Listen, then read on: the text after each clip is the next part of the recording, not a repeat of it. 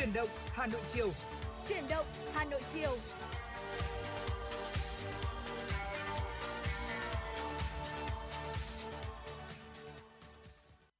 Dạ vâng, nhạc hiệu quen thuộc Nhạc hiệu quen thuộc của truyền động Hà Nội chiều đã vang lên và chúng ta lại cùng gặp nhau trong 120 phút trực tiếp của chương trình.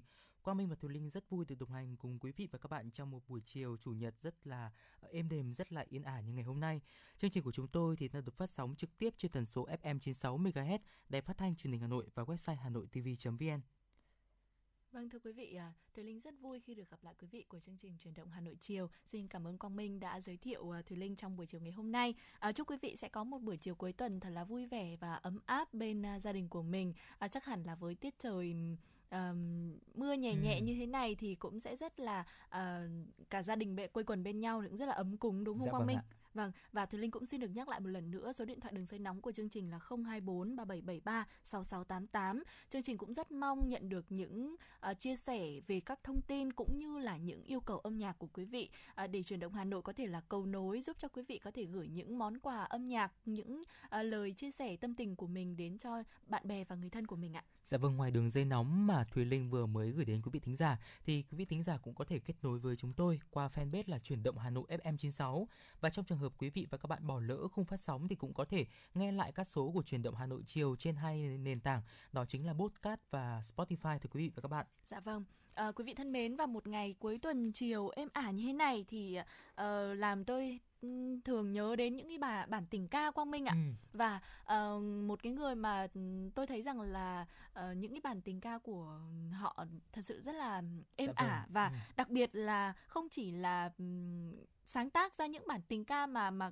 họ còn được lấy làm tư liệu để có thể là nguồn cảm hứng để để có thể ra đời những ừ. bài hát khác của các nhạc sĩ khác nữa cơ.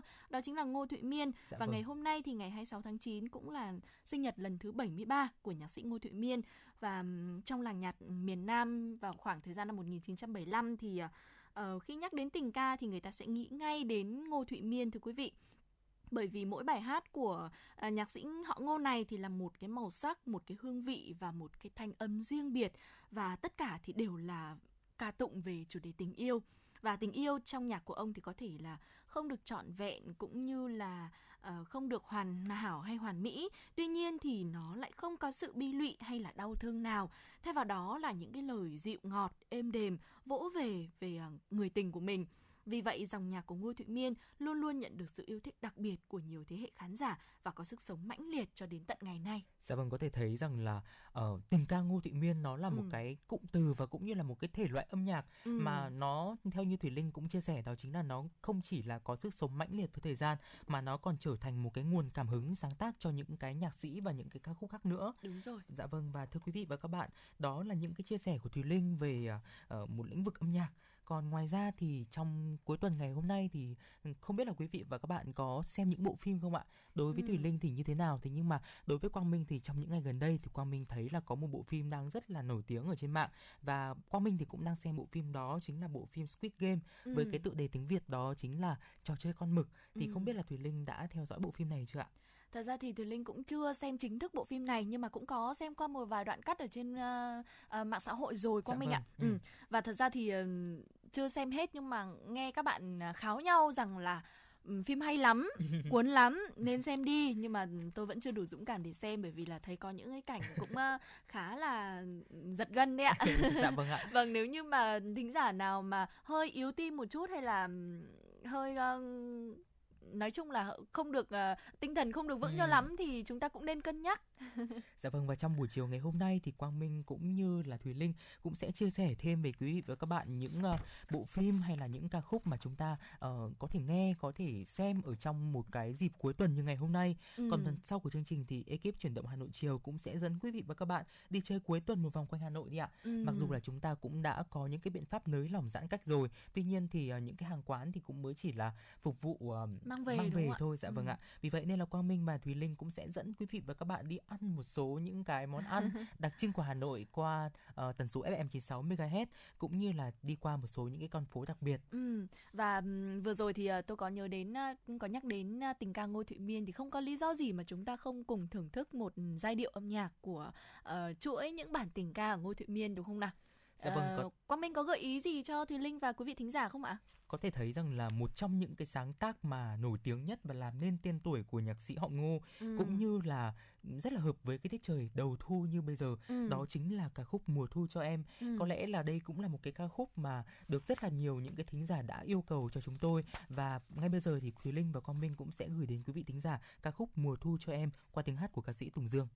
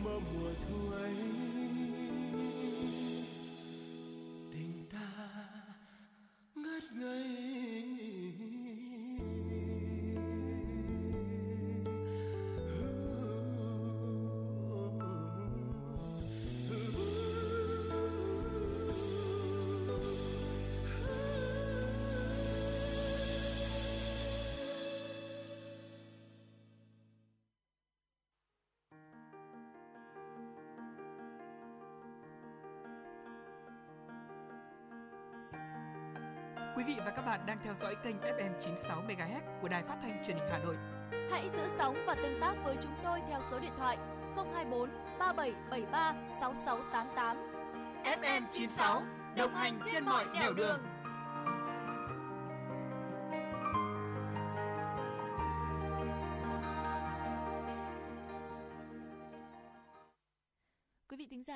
Trở lại với chương trình truyền động Hà Nội chiều cùng với Thùy Linh và Quang Minh và bây giờ thì à, Thùy Linh và Quang Minh xin gửi tới, tới quý vị thính giả những thông tin mà do phóng viên chúng tôi mới cập nhật được. Thưa quý vị, những ngày vừa qua thì thành phố Hà Nội đã nới lỏng theo chỉ thị 15 và nhu cầu về quê hoặc là vào thành phố của người dân cũng tăng cao, khiến cho các cửa ngõ luôn trong tình trạng đông đúc. Công tác kiểm soát người dân và phương tiện ra vào thành phố tại 22 chốt kiểm soát này vẫn được áp dụng theo đúng tinh thần của chỉ thị 16. Tất cả những người ra vào đều được kiểm tra chặt chẽ những giấy tờ có liên quan và chỉ có những ai đáp ứng đầy đủ những yêu cầu theo nội dung công văn số 2434 của Ủy ban nhân dân thành phố Hà Nội ngày 29 tháng 7 thì mới được phép đi lại và qua chốt kiểm soát. Theo đó thì à, đối với người đang làm việc và cư trú trên địa bàn thành phố, nếu như có nhu cầu ra các tỉnh thì cần xuất trình giấy đi đường do đơn vị sử dụng lao động cấp theo mẫu, căn cước công dân à, hoặc là chứng minh thư nhân dân và văn bản của đơn vị sử dụng lao động kèm theo giấy xét nghiệm. Còn đối với người ở các tỉnh thành phố khác vào Hà Nội làm việc thì cần xuất trình được giấy đi đường, căn cước công dân hoặc là chứng minh thư nhân dân, văn bản của đơn vị sử dụng lao động, giấy xác nhận của địa phương và giấy xét nghiệm. Đối với những trường hợp mà muốn rời khỏi thành phố Hà Nội để về quê thì à, đại diện của PC08 Công an thành phố Hà Nội cũng đã cho biết là cần phải có xét nghiệm PCR hoặc là test nhanh âm tính và đăng ký với nơi tạm trú để cấp giấy đi đường. Nếu chưa có giấy đi đường thì à, các cán bộ làm nhiệm vụ tại chốt sẽ liên hệ với địa phương để có hình thức giám sát, thực hiện nghiêm công tác phòng chống dịch. Ngoài ra thì những người ra khỏi thành phố Hà Nội trở về quê sẽ phải áp dụng cách ly, phòng dịch theo hướng dẫn, tình hình của từng địa phương và để tránh tình trạng ùn tắc kéo dài và để phục vụ việc kiểm tra được diễn ra nhanh chóng tại các điểm chốt thì người dân cần tuân thủ và làm theo hướng dẫn, sự điều tiết của lực lượng chức năng. Quý thính giả thân mến có thể thấy rằng là việc chủ động quét mã QR khi tới những địa điểm kinh doanh là một trong những biện pháp quan trọng nhằm chủ động kiểm soát tình hình dịch COVID-19 đang diễn biến phức tạp. Tuy nhiên, trên thực tế vẫn còn một bộ phận người dân chủ quan, lơ là với yêu cầu cần thiết này. Có thể khẳng định, tại thời điểm đại dịch COVID-19 còn đang hoành hành ở Việt Nam nói chung và Hà Nội nói riêng, các giải pháp công nghệ sẽ chỉ thực hiện thực sự hiệu quả nếu có sự trợ giúp của người dân. Để tự bảo vệ bản thân cũng như những người xung quanh, cần thực hiện nghiêm túc việc quét mã QR khi ra vào các địa điểm mua bán. Để trợ giúp cho những cơ sở kinh doanh nhỏ lẻ, Sở cũng đã đề nghị Thanh đoàn Hà Nội thành lập các đội cơ sở phối hợp với chính quyền địa phương tham gia hướng dẫn các tổ chức, cá nhân trên địa bàn thực hiện việc tạo mã QR tại địa điểm, quét mã QR để quản lý thông tin người ra vào. Tại những địa điểm hàng quán mà người dân không thể tự tạo mã QR, các bạn đoàn viên thanh niên sẽ đứng tại điểm quét để tạo mã, sau đó in và dán tại các điểm đó để thành phố quản lý và theo dõi. Tuy nhiên, để việc thực hiện quét mã QR thực sự đạt hiệu quả chất lượng, rất cần sự hợp tác không chỉ của các cơ quan, đoàn thể, cơ sở kinh doanh dịch vụ mà còn từ chính ý thức của người dân. Thưa quý vị, Bộ Y tế vừa phát động chương trình truyền thông nâng cao nhận thức về dinh dưỡng trong phòng chống thừa cân béo phì ở trẻ em Việt Nam với chủ đề Vì một tại lễ phát động. Thứ trưởng Bộ Y tế đã Đỗ Xuân Tuyên mong muốn chương trình sẽ giúp người xem có đánh giá đầy đủ về thực trạng và những nguy cơ tiềm tàng của thừa cân béo phì ở trẻ em. Các chuyên gia tham gia chương trình cũng ờ, đưa ra những khuyến nghị giải pháp dinh dưỡng khoa học phù hợp với tình hình dịch bệnh hiện nay những nỗ lực của Đảng, Chính phủ và Bộ Y tế và các bộ ngành đơn vị tổ chức cùng phối hợp xây dựng chiến lược quốc gia về dinh dưỡng hướng tới mục tiêu cải thiện tầm vóc, thể lực và trí tuệ của thế hệ tương lai của đất nước và của người Việt Nam nói chung. Bên cạnh đó thì nhiều nghiên cứu mới đây đã xác định béo phì là một yếu tố nguy cơ tiến triển của các triệu chứng COVID-19 nghiêm trọng, có thể phải nhập viện, phải chăm sóc đặc biệt và hỗ trợ máy thở trong giai đoạn đầu của bệnh. Bối cảnh giãn cách xã hội kéo dài khiến trẻ ăn uống tự do, đầy đủ hơn, cũng như là có ít cơ hội tham gia các hoạt động thể thao ngoài trời, dẫn đến nguy cơ thừa cân, béo phì. Thế hệ trẻ em cao lớn chuẩn BMI đồng hành dinh dưỡng cùng con trong mùa dịch. Kính thưa quý vị và các bạn, để đảm bảo thực hiện mục tiêu kép vừa phòng chống dịch vừa phát triển kinh tế, tỉnh Lạng Sơn đã tạo mọi điều kiện thuận lợi trong áp dụng quy trình 3 lớp phòng chống dịch, khơi thông luồng xanh để hoạt động xuất nhập khẩu diễn ra ổn định và an toàn. Mỗi ngày có hơn 1.000 phương tiện vận tải hàng hóa xuất nhập khẩu làm thủ tục thông quan tại các cửa khẩu trên địa bàn tỉnh Lạng Sơn. Ngoài việc kiểm tra mã QR, lái xe và người đi đường cũng cần xuất trình giấy tờ tùy thân và các chứng nhận kết quả xét nghiệm COVID-19 âm tính còn hiệu lực trong vòng 3 ngày thông tin của tài xế, lộ trình, phương tiện đều được cập nhật đầy đủ, chi tiết để đảm đáp ứng công tác phòng chống dịch. Áp dụng thực hiện luồng xanh, quá trình vận chuyển hàng hóa của người dân và doanh nghiệp, nhất là doanh nghiệp xuất nhập khẩu thuận lợi hơn rất là nhiều. Hoạt động xuất nhập khẩu qua địa bàn gắn với phát triển kinh tế cửa khẩu là lợi thế của tỉnh Lạng Sơn. Vâng thưa quý vị, vừa rồi là những thông tin đầu tiên mà trong chuyên mục uh, trong chương trình chuyển động Hà Nội chiều ngày hôm nay chúng tôi gửi tới quý vị và như ở đầu chương trình chúng tôi cũng có đã, đã có chia sẻ ngày hôm nay thì uh, Thùy Linh và Quang Minh cũng sẽ chia sẻ đến quý vị uh, một cái đặc sản có thể gọi là một cái đặc sản ừ. riêng của Hà Nội bởi vì nó cũng có những cái đặc trưng riêng đó là món xôi ở Hà Nội nhắc đến xôi thì uh, chúng tôi cũng đã từng chia sẻ với quý vị về uh, rất nhiều các loại món ăn khác trên sóng của truyền động Hà Nội rồi. Và ngày hôm nay thì chúng ta sẽ cùng khái quát về xem là uh, Hà Nội thì thường um, mọi người sẽ thường ăn món xôi gì này? Và ừ. nó sẽ chế biến ra làm sao có khó hay không? Liệu chúng ta có thể thực hiện được ở nhà hay không?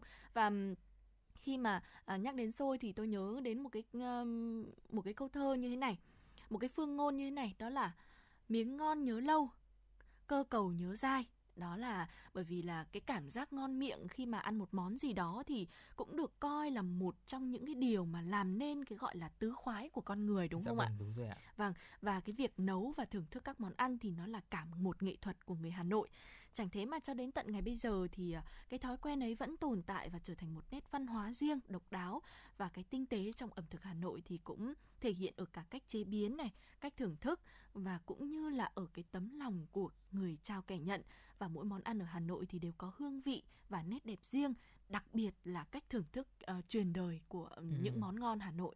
Dạ vâng, nói đến đây thì Quang Minh cũng nhớ đến cuốn sách là Miếng ngon Hà Nội của nhà văn Vũ Bằng. Ở trong đó thì nhà văn Vũ Bằng đã viết rằng là đi tha thần hết cả Hà Nội 36 phố phường vào một buổi đầu thu kia, nghiệm thấy rằng tâm tánh người Hà Nội đổi thay, phố xá và nhà cửa đổi thay, mà cái mặc của người Hà Nội cũng khác xưa, duy chỉ có một thứ không thay đổi là cái ăn của người Hà Nội.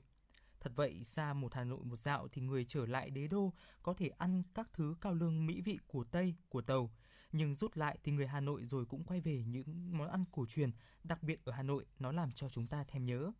Vâng và nhắc đến món ăn cổ truyền thì ừ, xôi cũng được coi là một trong những món ăn cổ truyền đặc biệt của Hà Nội, đúng không ạ? Và sẽ ừ, ừ, đây cũng được coi là một món ăn ờ, rất là dung dị và thanh lịch và thật sự thì chúng ta không hề biết là xôi có từ bao giờ Uh, chắc có lẽ là từ khi Lang Liêu phát hiện ra những hạt gạo tròn, mẩy, dẻo và thơm làm ra chiếc bánh trưng bánh dày biểu tượng cho bầu trời và mặt đất thì uh, có lẽ là từ đó chúng ta biết đến xôi ừ. đúng không ạ? Dạ vâng. Với sự khám phá tuyệt vời ấy thì uh, người Việt cổ cũng đã tìm ra cách đơm xôi như ngày nay và sách xưa đã kể rằng là người Đại Việt xưa thì đã từng làm rất nhiều loại xôi để làm lễ vật cúng tế, có thứ xôi ngũ sắc tượng trưng cho năm phương trời.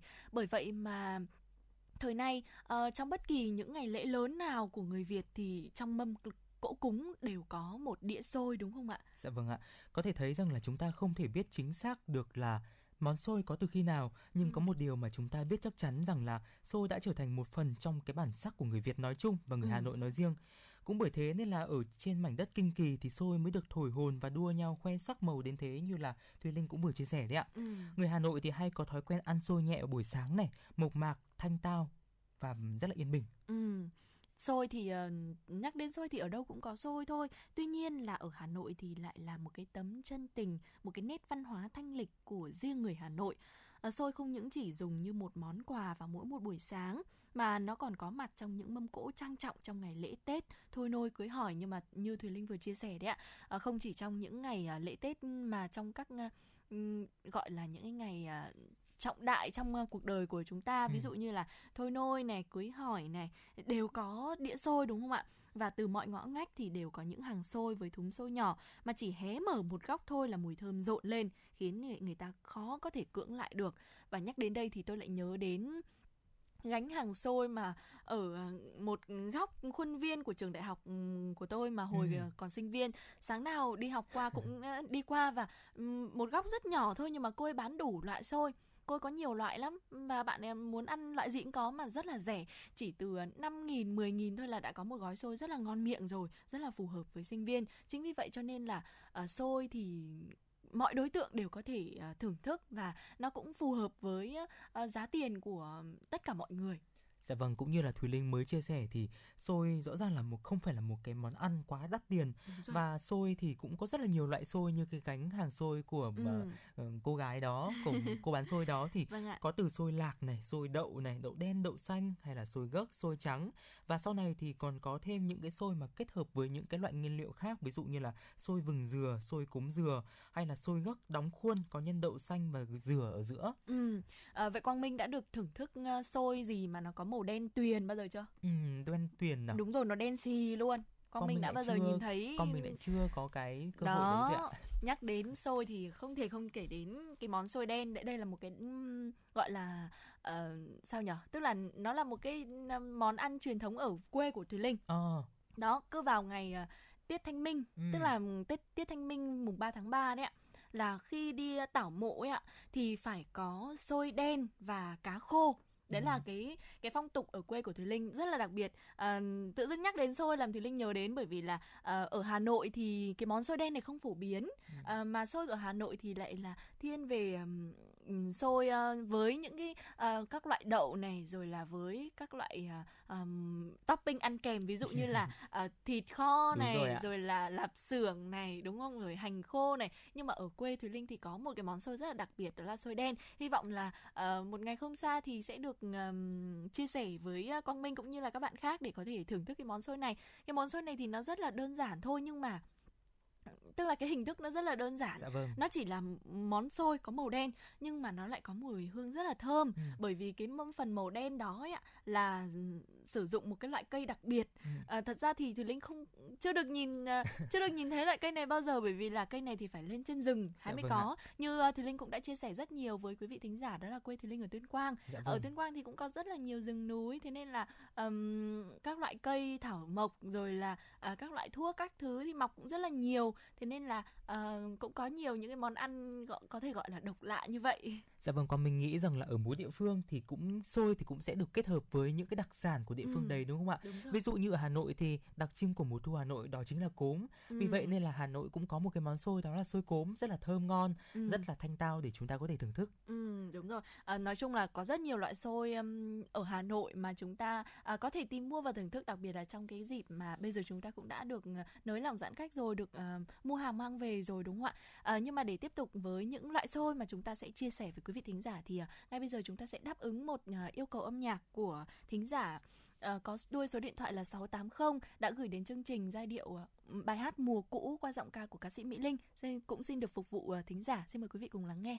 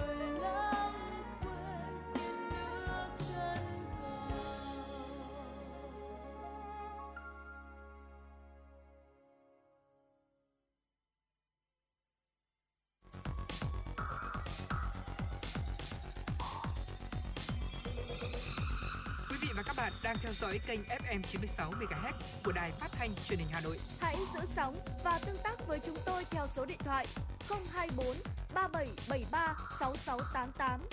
FM 96 đồng hành trên mọi nẻo đường. đường.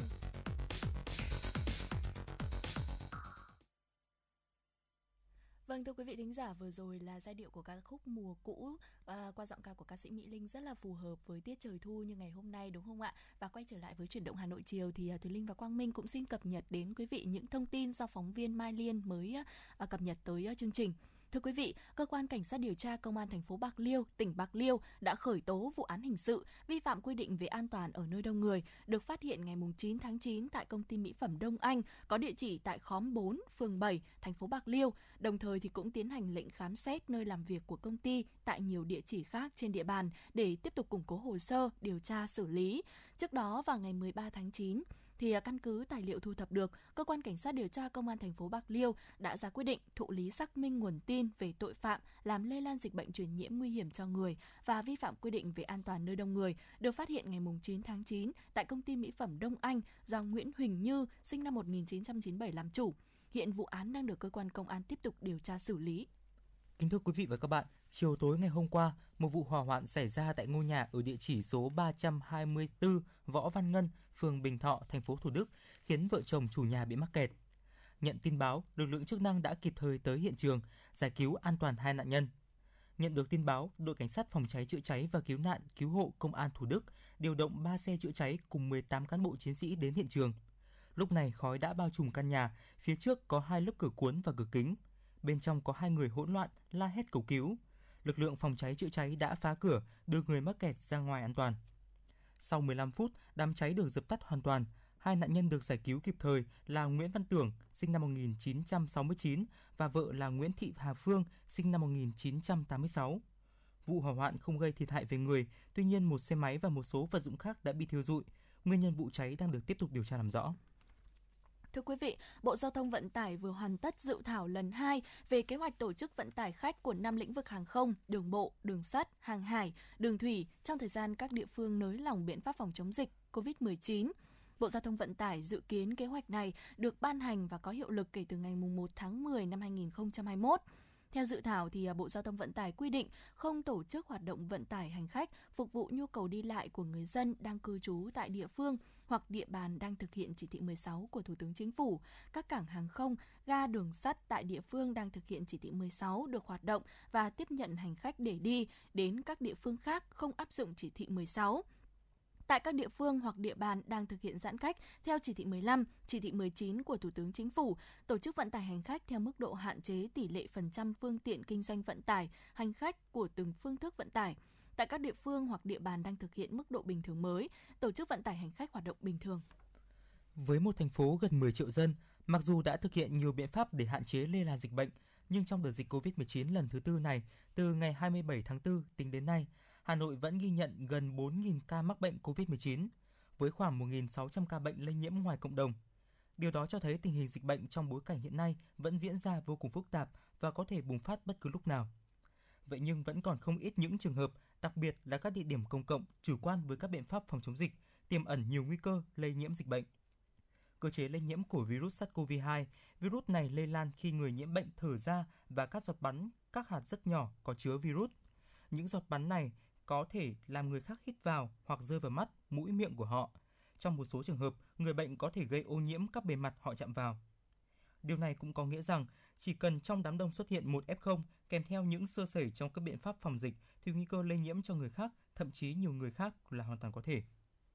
Vâng thưa quý vị, vừa rồi là tiếp theo là những thông tin mà chúng tôi cập nhật à, gửi đến quý vị thính giả và quay trở lại với à, nội dung của các món xôi vừa xôi của Hà Nội à, với chuyển động Hà Nội chiều thì vừa rồi cũng chia sẻ với quý vị thính giả là Quang Minh có hỏi tôi là À, liệu có phải đó là xôi nếp cẩm không?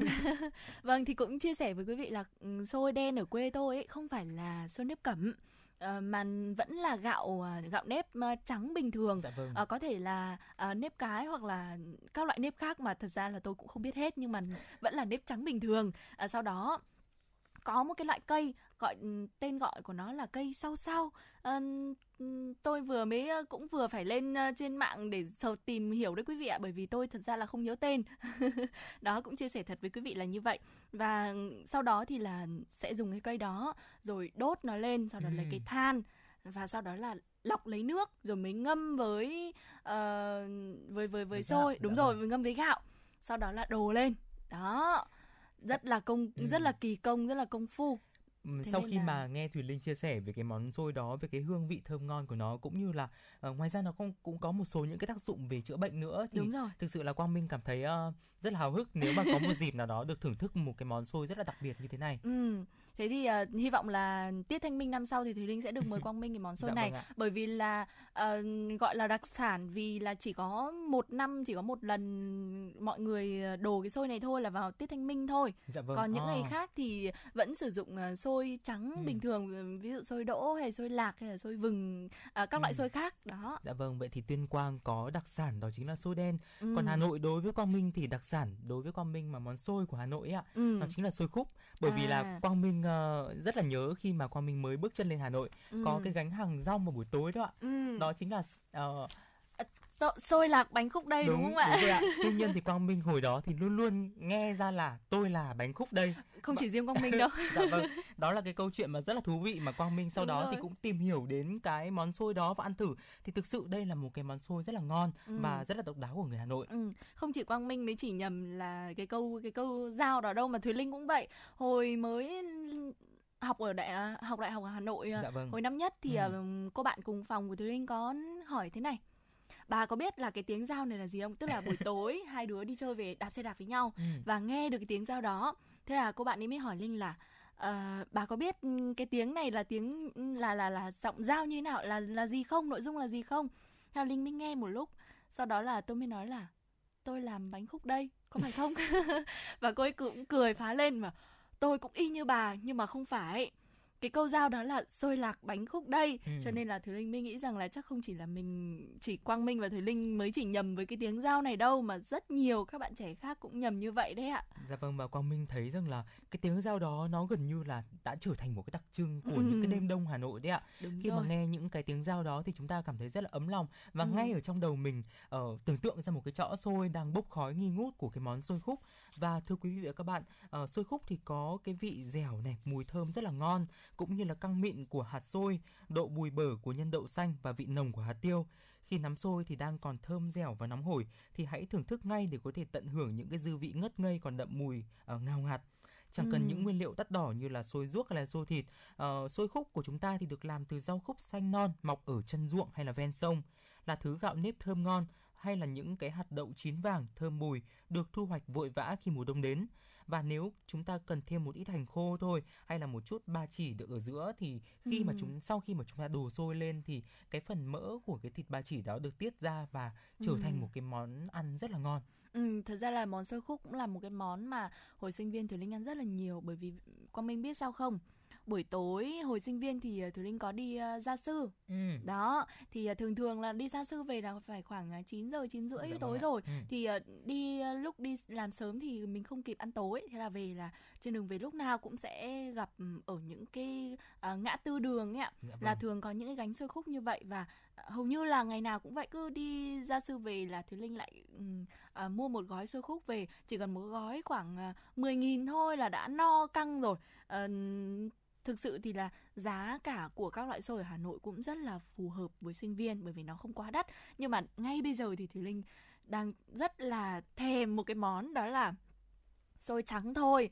Nhưng mà ăn với thịt kho trời ơi chúng ta dưới cái nước kho lên uh, dưới cái nước thịt lên sau đó là uh, kèm với một quả trứng nữa. Rồi. rồi hai ba miếng thịt kho trời ơi tuyệt vời xuất sắc luôn.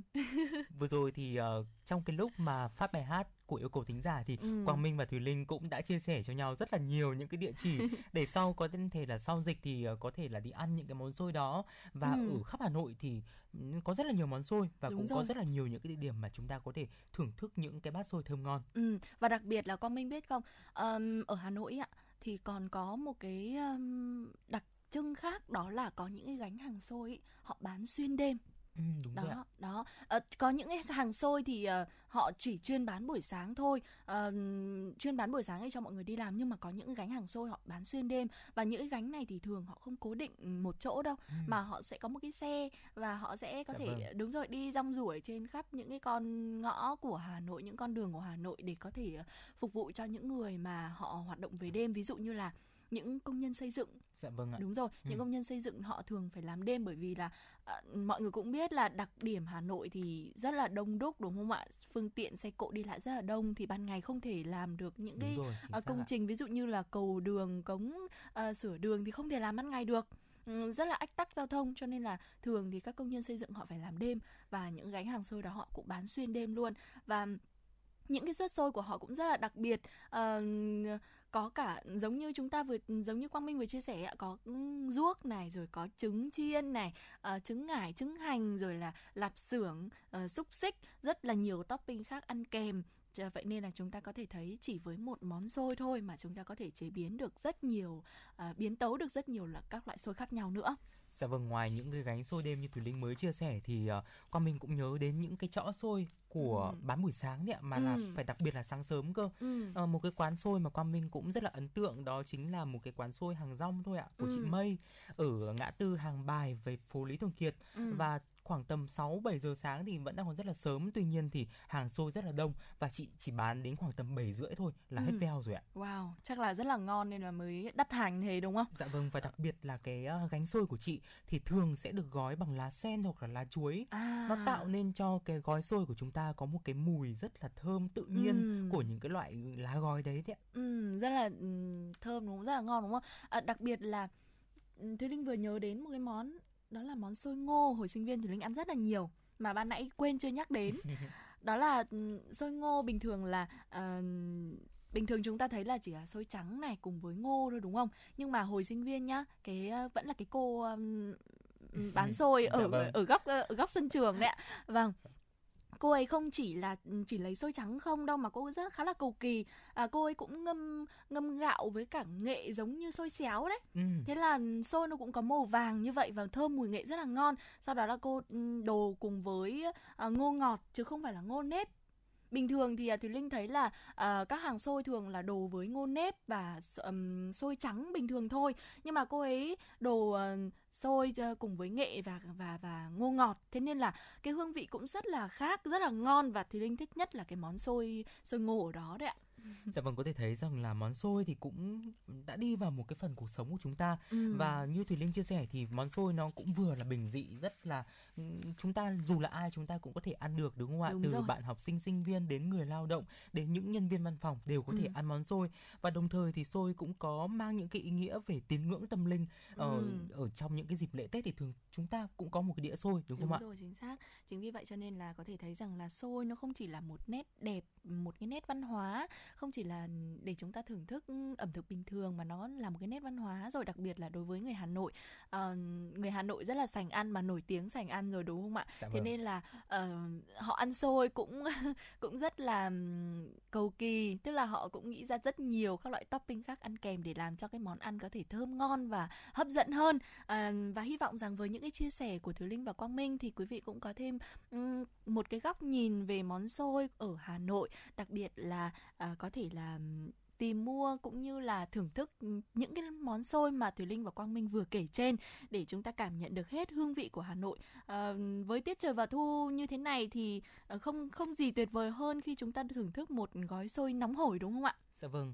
Còn ngay bây giờ thì chúng ta hãy cùng quay trở lại với không gian âm nhạc. Ừ. Và ngay lúc này thì Quang Minh và Thùy Linh cũng đã nhận được tiếp tục một yêu cầu âm nhạc của một vị thính giả có tên là Mai Hương, ca khúc uh, Thêm nhà có hoa trình bày bởi ca sĩ Hải Yến và quý vị và các bạn cũng đừng quên là kết nối với chúng tôi qua số điện thoại nóng của chương trình là 024 3773 6688 để có thể chia sẻ những điều mà quý vị và các bạn đang quan tâm, đồng thời là yêu cầu những ca khúc. Còn ngay bây giờ thì xin mời quý vị và các bạn hãy nghe một ca khúc và chúng tôi sẽ quay trở lại ngay giữa phút.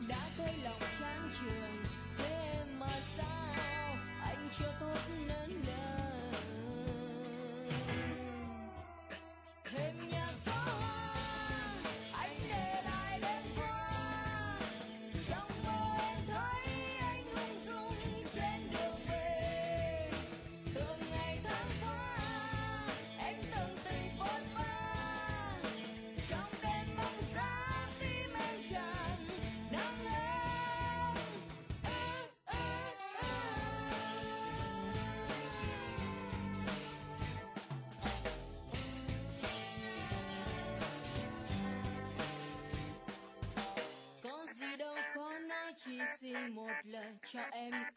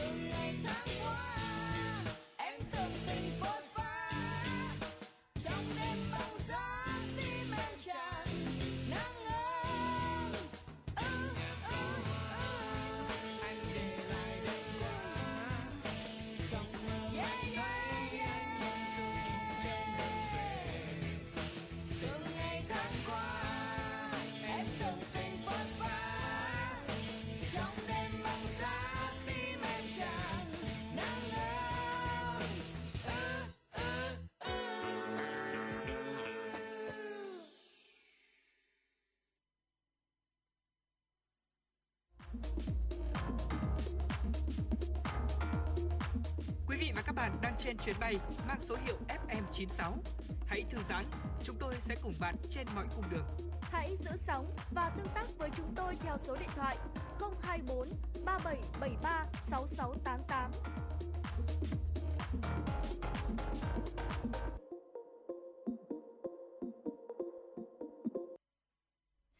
Và Quang Minh đã quay trở lại với ờ, quý vị trong chương trình chuyển động Hà Nội chiều ngày hôm nay. Thì uh, Thùy Linh và Quang Minh cũng rất mong nhận được những chia sẻ, những thông tin, tình hình cũng như là ví dụ như quý vị đang đi trên đường nếu như có uh, tình hình gì mà có muốn chia sẻ với chúng tôi cũng rất mong nhận được những chia sẻ của quý vị cũng như là những yêu cầu giai điệu âm nhạc uh, quý vị hãy tương tác với chúng tôi thông qua số điện thoại đường dây nóng 024 3773 6688 hoặc là fanpage của chương trình Chuyển động Hà Nội FM96 trên nền tảng Facebook để uh, tương tác trực tiếp với chúng tôi quý vị nhé. Và bây giờ thì uh, chúng tôi xin được gửi tới tiếp tục gửi tới những thông tin do phóng viên của chúng tôi mới cập nhật. Thưa quý vị, trước những hệ lụy khó lường của mạng xã hội, nhất là đối với lứa tuổi học sinh chưa đầy đủ nhận thức và chín chắn, Công an thành phố Hà Nội đã giao cho Công an quận Bắc Từ Liêm triển khai mô hình vì môi trường mạng xã hội bình yên. Đây là mô hình điểm đầu tiên của thành phố với mục đích tuyên truyền, giáo dục, định hướng cho đối tượng là học sinh trung học cơ sở trên địa bàn sử dụng mạng xã hội an toàn, tránh xa tiêu cực và có kỹ năng bảo vệ bản thân trên thế giới ảo rộng lớn này. Hiện nay thì do tình hình dịch bệnh, học sinh học tập trực tuyến kéo dài, bên cạnh đó thì công tác tuyên truyền trực tiếp đang bị gián đoạn. Công an quận Bắc Từ Liêm đã tiếp tục triển khai mô hình theo hình thức trực tuyến dưới dạng giáo án điện tử các video bài giảng phong phú để các nhà trường dễ dàng đăng tải, chia sẻ, tuyên truyền rộng rãi đến học sinh, phụ huynh. Đồng thời, hình thức trực tuyến này cũng giúp mỗi nhà trường phát huy sự sáng tạo trong cách thức triển khai. Mô hình đã nhận được sự hưởng ứng tích cực của học sinh và phụ huynh. Qua đó thì giúp phụ huynh yên tâm khi các con tham gia học trực tuyến. Với phương pháp tuyên truyền mới tới các trường trung cơ sở trên địa bàn, các em học sinh sẽ có môi trường mạng xã hội an toàn, giúp kéo giảm tỷ lệ thanh thiếu niên phạm tội, góp phần đảm bảo an ninh trật tự ngay từ địa bàn cơ sở. Quý thính giả thân mến, nhằm tạo điều kiện cho những thí sinh ở trong vùng dịch không thể tham dự kỳ thi Trung học phổ thông vừa qua, Bộ Giáo dục và Đào tạo đã đề nghị các cơ sở giáo dục đại học, các trường cao đẳng ra soát để công bố đề án tuyển sinh theo quy chế hiện hành. Bộ Giáo dục và Đào tạo đề nghị các cơ sở đào tạo xem xét bổ sung phương án tuyển sinh có thể xét kết quả học tập cấp trung học phổ thông, kết hợp thi đánh giá trực tuyến, phỏng vấn trực tuyến, kết quả đánh giá năng lực của Đại học Quốc gia Hà Nội. Những đối tượng được xem xét là những thí sinh có đủ điều kiện dự thi nhưng không thể tham gia kỳ thi tốt nghiệp trung học phổ thông đợt 2 do dịch bệnh. Thưa quý vị, nhằm tạo điều kiện thuận lợi cho xe chở hàng hóa và vận chuyển một số đối tượng cần thiết có nhu cầu lưu thông thường xuyên giữa thành phố Hồ Chí Minh và các tỉnh, Sở Giao thông Vận tải thành phố Hồ Chí Minh đã lên phương án tổ chức giao thông từ ngày 1 tháng 10 được chia làm 3 khu vực phong tỏa, nguy cơ và bình thường mới, mỗi khu vực có một quy định cụ thể. Theo đó, đối với khu vực phong tỏa sẽ chỉ có các loại phương tiện gồm xe công vụ, xe chống dịch, xe chở hàng hóa, xe xử lý sự cố hệ thống hạ tầng đô thị, xe tăng lễ được phép hoạt động. Ngoài ra, xe chở nhân viên y tế, người phục vụ phòng chống dịch, người kết thúc thời gian cách ly, người bệnh COVID-19, người xuất viện về nơi cư trú cũng được phép hoạt động tại khu vực này. Tại khu vực bình thường mới thì ngoài các loại xe được phép lưu thông tại khu vực nguy cơ, bổ sung thêm xe buýt và xe khách hợp đồng, bến khách ngang sông, bến thủy nội địa và tuyến du lịch đường thủy. Đối với xe khách hợp đồng sẽ được Sở Giao thông Vận tải cấp phép hoạt động có mã QR để kiểm soát số lượng, riêng xe buýt chỉ được hoạt động trên từng tuyến cụ thể. Trước diễn biến phức tạp của dịch bệnh COVID-19 trên địa bàn, Ủy ban nhân dân tỉnh Hà Nam đã quyết định thành lập bệnh viện giã chiến số 1. Các đơn vị liên quan đang gấp rút hoàn thiện, lắp đặt các thiết bị để đưa bệnh viện vào hoạt động. Bệnh viện giã chiến số 1 tỉnh Hà Nam được thành lập tại Bệnh viện Đa khoa tỉnh cơ sở số 2, phường Lam Hạ, thành phố Phủ Lý với quy mô 300 giường bệnh có chức năng thu dung, cách ly, theo dõi, điều trị bệnh nhân COVID-19 theo mô hình tháp 3 tầng. Bệnh viện hoạt động dưới sự chỉ đạo của Ban Giám đốc Bệnh viện Đa khoa tỉnh Hà Nam, máy móc thiết bị tại bệnh viện đã cơ bản hoàn thành. Ngành y tế tỉnh Hà Nam huy động y bác sĩ ở Bệnh viện Đa khoa tỉnh và các bác bệnh viện khác trên địa bàn. Tất cả các y bác sĩ đã được đào tạo về điều trị, cấp cứu, hồi sức bệnh nhân COVID-19. Từ ngày 19 đến ngày 25 tháng 9, tỉnh Hà Nam đã ghi nhận 79 trường hợp dương tính với SARS-CoV-2, trong đó nhiều ca là học sinh, công nhân. Hiện bệnh bệnh Bệnh viện Lao và Bệnh viện Phổi Hà Nam cũng đã tạm dừng khám chữa bệnh thường quy để tiếp nhận và điều trị bệnh nhân COVID-19 trên địa bàn. Dạ vâng, vừa rồi là những tin tức mà Thùy Minh, à Thùy Linh và Quang Minh gửi đến quý vị và các bạn. Và thưa quý vị và các bạn thân mến, hôm nay là một buổi chiều chủ nhật ừ. và nếu như mà chúng ta không trong thời gian mà có dịch bệnh ừ. thì thường chiều chủ nhật quang minh sẽ lượn lờ phố xá thì không ừ. biết là thùy linh nếu mà bình thường thì chiều chủ nhật thì thùy linh sẽ làm gì ạ ờ thật ra thì uh, thùy linh uh, cũng uh, tức là bình thường ấy thì cũng rất là khá là bận rộn Ừ. À, bởi vì là công việc của chúng ta thì uh, quý vị cũng đã biết là đặc thù công việc của chúng tôi thì uh, không có ngày chủ nhật thưa quý vị tức là có thể nghỉ vào thứ ba thứ tư nhưng chủ nhật thì vẫn phải đi làm ví dụ như buổi chiều ngày hôm nay chẳng hạn dạ vâng. uh, quý vị ở nhà quây quần với gia đình nhưng mà chúng tôi thì vẫn đang ở phòng thu để phục vụ những tin tức cũng như là những chia sẻ giai điệu âm nhạc với quý vị thì uh, đối với những ngày mà uh, trước khi giãn cách cũng vậy tức là um, không chỉ là chỉ chủ nhật đâu mà tức là chỉ cần có thời gian rảnh thôi là thùy linh cũng sẽ ra khỏi nhà ừ. đi uh, lượn lờ phố xá bởi vì là cái thời gian làm việc của chúng ta nó cũng uh, dày đặc và nó cũng uh, khá là lộn xộn rồi cho dạ nên vâng. là ừ. uh, chỉ cần có thời gian thôi là thùy linh cũng sẽ xách xe và đi ngay và đặc biệt là uh, cũng hay uh, Thúy Linh cũng hay đi lên uh, các con phố ở trên uh, ở ở trên phố cổ ấy ạ. Dạ vâng. Đúng rồi. Tuy nhiên là mỗi một lần đi lên phố là đều phải tra Google Maps thưa quý vị ạ. không biết bao nhiêu lần rồi nhưng mà vẫn không thể nhớ được um, các cái đường đi lối lại của um, phố cổ và đặc biệt là như Quang Minh có chia sẻ ở đầu chương trình với quý vị đó là có những con phố mà chúng ta đọc sai tên hoài mà không hề biết đến ừ. bây giờ quang minh có chia sẻ với thùy linh là thùy linh mới biết là hóa ra những cái con phố này phải tên như thế này cơ dạ vâng và ngay sau đây thì uh, thùy linh và quang minh cũng sẽ uh, dù là chúng ta đang ở trong phòng thu ừ. nhưng có lẽ là chúng ta hãy đi một cái tour du lịch phố cổ cùng với quý vị thính giả đi ừ. đầu tiên mà một con phố mà quang minh thấy rằng là có rất là nhiều người đọc sai tên ừ. đó chính là phố báo khánh và mà mọi người thì rất hay đọc nhầm là phố Bảo Khánh. À, Thùy Linh cũng thế đấy ạ. dạ vâng, à, phố Báo Khánh thì được ghép tên giữa hai thôn là Báo Thiên Thự và Hiễu Khánh Thụy. Báo Thiên Tự là một ngôi chùa có diện tích rất lớn từ thời nhà Lý và tồn tại trong suốt 9 thế kỷ. Sau nhiều biến cố lịch sử thì chùa đã bị phá hủy và ngày nay đó chính là cái khu vực nhà thờ lớn đó ạ. Ừ. Và chỉ còn duy nhất một dấu tích còn lại đó chính là chùa Bà Đá ở số 3 nhà thờ nền của tháp Báo Thiên và được coi là một trong An Nam tứ đại ký. Uh, con phố Báo Khánh này thì uh, chúng ta nối từ hàng trống ra đến hàng hành ừ. và là một con phố mà chúng ta có rất là nhiều quán cà phê đẹp cũng như là những cái quán ăn rất là ngon. Thì nếu quý vị thính giả có đi qua đây thì chúng ta cũng có thể thưởng thức và nhớ là hãy gọi tên đúng cái con đường này nhé. Đó chính là con đường Báo Khánh. dạ vâng, uh, chắc chắn là sau ngày hôm nay thì Thùy Linh sẽ nhớ rồi và khi mà chúng ta ăn uống no nê ở phố Báo Khánh xong rồi thì chúng ta có thể di chuyển ra phố Tố Tịch để ừ. ăn hoa quả dầm quý vị nhé. Và đặc biệt là con phố này cũng có rất nhiều người đọc uh, sai tên của nó. Uh, tên của nó là phố Tố Tịch nhưng mà mọi người thường đọc trạch đi thành là Tô Tịch. Đúng rồi Đó.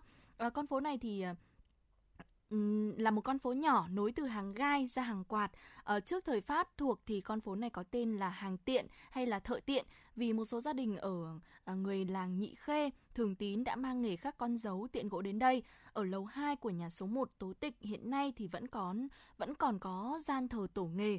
À, có lẽ là người ta gọi là tô tịch là bởi là giống với tên người như là tô hoài ừ. hay là tô hiệu gì đấy ạ. À, thực ra tố tịch không phải là tên người mà nó có nghĩa là cái chiếu trắng tố có nghĩa là trắng giống như là tố nữ cô gái trong trắng đấy ạ. À, vâng còn tịch thì là cái chiếu giống như là ừ, từ chủ tịch ừ, từ xa xưa là người có địa vị cao nhất hoặc là người được ngồi riêng với một chiếc chiếu tương đương với chairman trong tiếng Anh đấy ạ. Ừ, dạ vâng. Đó, và vậy nên là sau khi hiểu được nghĩa của từ này rồi thì rất là mong quý vị chúng ta sẽ gọi đúng tên phố Tố Tịch chứ không phải là phố Tô Tịch đâu ạ. Dạ vâng, còn ở phố Quang Trung thì có hai con ngõ nhỏ đó chính là xóm Hà Hồi và ngõ Hà Hồi. Tuy nhiên thì hai con ngõ này được ừ, rất hay bị mọi người gọi nhầm, đó chính là Hạ Hồi. Ừ. Tuy nhiên thì đúng phải là Hà Hồi cơ ạ. Ừ. Và con phố này thì được đặt tên theo làng Hà Hồi ở huyện Thường Tín và là hai con nhỏ à, con ngõ con ngõ nhỏ ở bên đường Quang Trung cũng có dụng ý nhắc về trận đánh Hà Hồi do vua Quang Trung lãnh đạo đánh tan một đồn phòng ngự khi sang đánh nước ta vào cuối thế kỷ 18 của quân Thanh.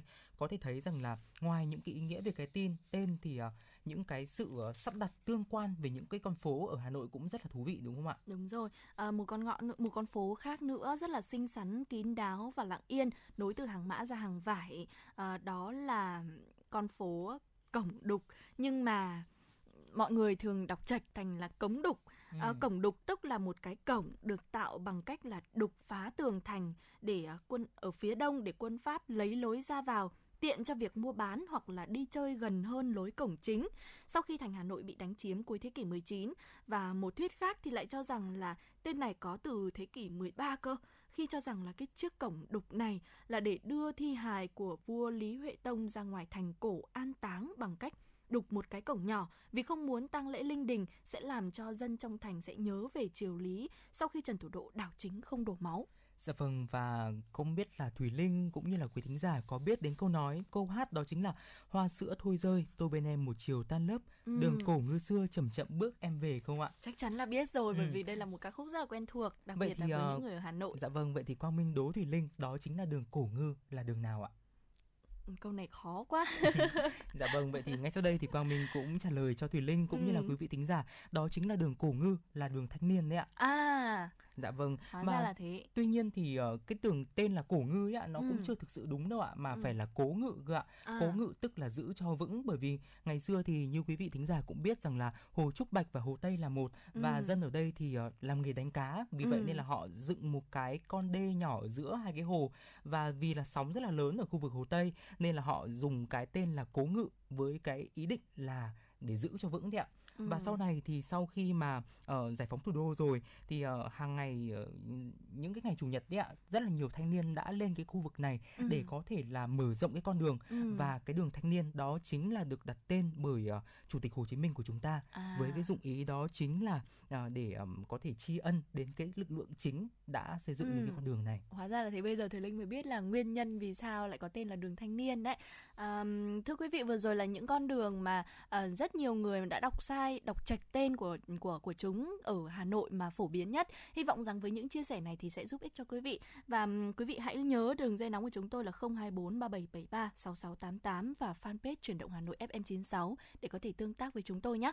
Còn bây giờ thì ờ, xin mời quý vị cùng lắng nghe một giai điệu âm nhạc và chúng tôi Thùy Linh và Quang Minh sẽ quay trở lại sau ít phút nữa.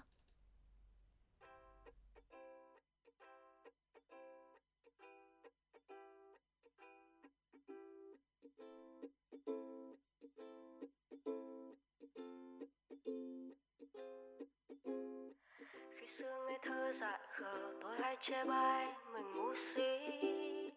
Rằng không biết làm gì, không biết cần chi, không biết mình là ai. Bao năm bon chen ngoài đời soi gương, nhìn vẫn thế. Đâu vẫn dối bù xù, thân bé unu unu ui à. cứ sai đi, vì cuộc đời cho phép và cứ yêu đi. Dù rằng mình ngu si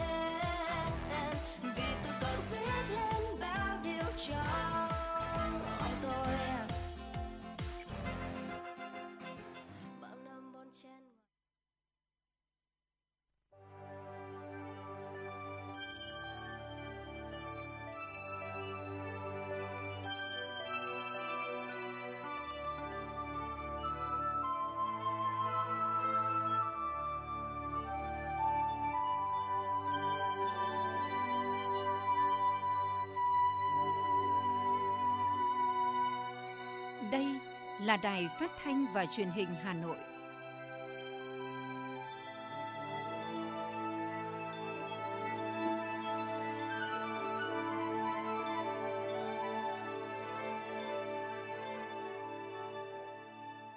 Quý vị và các bạn thân mến, bây giờ là 17 giờ ngày 26 tháng 9 năm 2021. Chương trình chuyển động Hà Nội chiều của chúng tôi đang được phát trực tiếp trên tần số FM 96 MHz, Đài Phát thanh Truyền hình Hà Nội và website hanoitv.vn. Mở đầu chương trình chúng tôi xin chuyển đến quý vị và các bạn những tin tức đáng quan tâm. Thưa quý vị, ngày mai ngày 27 tháng 9, Văn phòng Quốc hội phối hợp với Ủy ban Kinh tế của Quốc hội sẽ tổ chức tọa đàm tham vấn chuyên gia về kinh tế xã hội. Tọa đàm được tổ chức bằng cả hình thức trực tiếp và trực tuyến với địa điểm chính tại Hà Nội và một số địa phương khác trên cả nước dưới sự chủ trì của Chủ tịch Quốc hội Vương Đình Huệ và Phó Chủ tịch Quốc hội Nguyễn Đức Hải. Tham gia tọa đàm còn có lãnh đạo một số ủy ban của Quốc hội, cán bộ, ngành của chính phủ, các viện nghiên cứu, các chuyên gia kinh tế, đại biểu Quốc hội, lãnh đạo các hiệp hội, doanh nghiệp và các tổ chức quốc tế. Theo Văn phòng Quốc hội, cuộc tọa đàm sẽ tập trung vào hai vấn đề, đó là đánh giá diễn biến của thị trường tài chính, đầu tư, thương mại toàn cầu năm 2021, diễn biến mới nhất của kinh tế thế giới và đưa ra các dự báo tác động tới Việt Nam.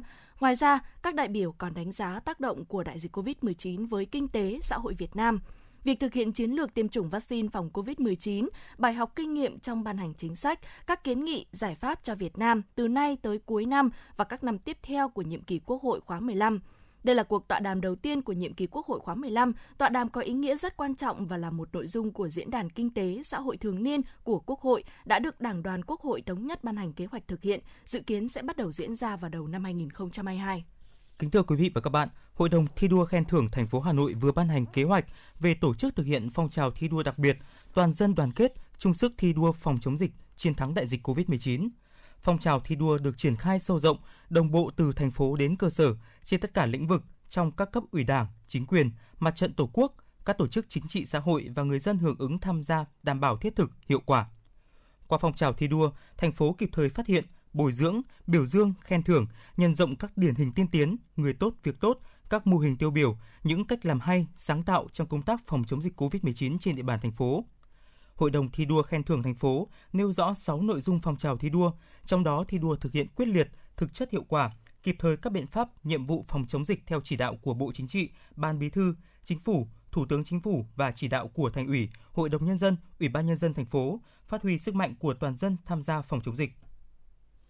Thành phố yêu cầu đẩy nhanh tiến độ điều tra, truy tố xét xử các vụ việc, vụ án tham nhũng, xử lý nghiêm minh kịp thời các hành vi tham nhũng, thu hồi triệt để tài sản của nhà nước, tập thể, cá nhân bị chiếm đoạt, thất thoát là một trong các chỉ đạo tại công văn về nâng cao hiệu lực, hiệu quả thực hiện công tác phòng chống tham nhũng được Ủy ban nhân dân thành phố Hà Nội ban hành ngày 29 tháng 4 năm 2021 để chấn chỉnh, khắc phục những hạn chế tồn tại và tăng cường hiệu quả thực hiện công tác phòng chống tham nhũng, Ủy ban nhân dân thành phố đề nghị cấp ủy, chính quyền các cấp các ngành tăng cường công tác lãnh đạo, chỉ đạo, kịp thời cụ thể hóa, triển khai thực hiện các nghị quyết, chương trình, kế hoạch và văn bản chỉ đạo của Trung ương, thanh tra chính phủ của thành phố Hà Nội về công tác phòng chống tham nhũng tiếp tục chỉ đạo thực hiện nghiêm các kế hoạch của Ủy ban nhân dân thành phố về công tác phòng chống tham nhũng năm 2021 và thực hiện chương trình số 10 của Thành ủy Hà Nội khóa 17 về nâng cao hiệu quả công tác phòng chống tham nhũng, thực hành tiết kiệm, chống lãng phí giai đoạn 2021-2025 và kế hoạch phòng chống tham nhũng năm 2021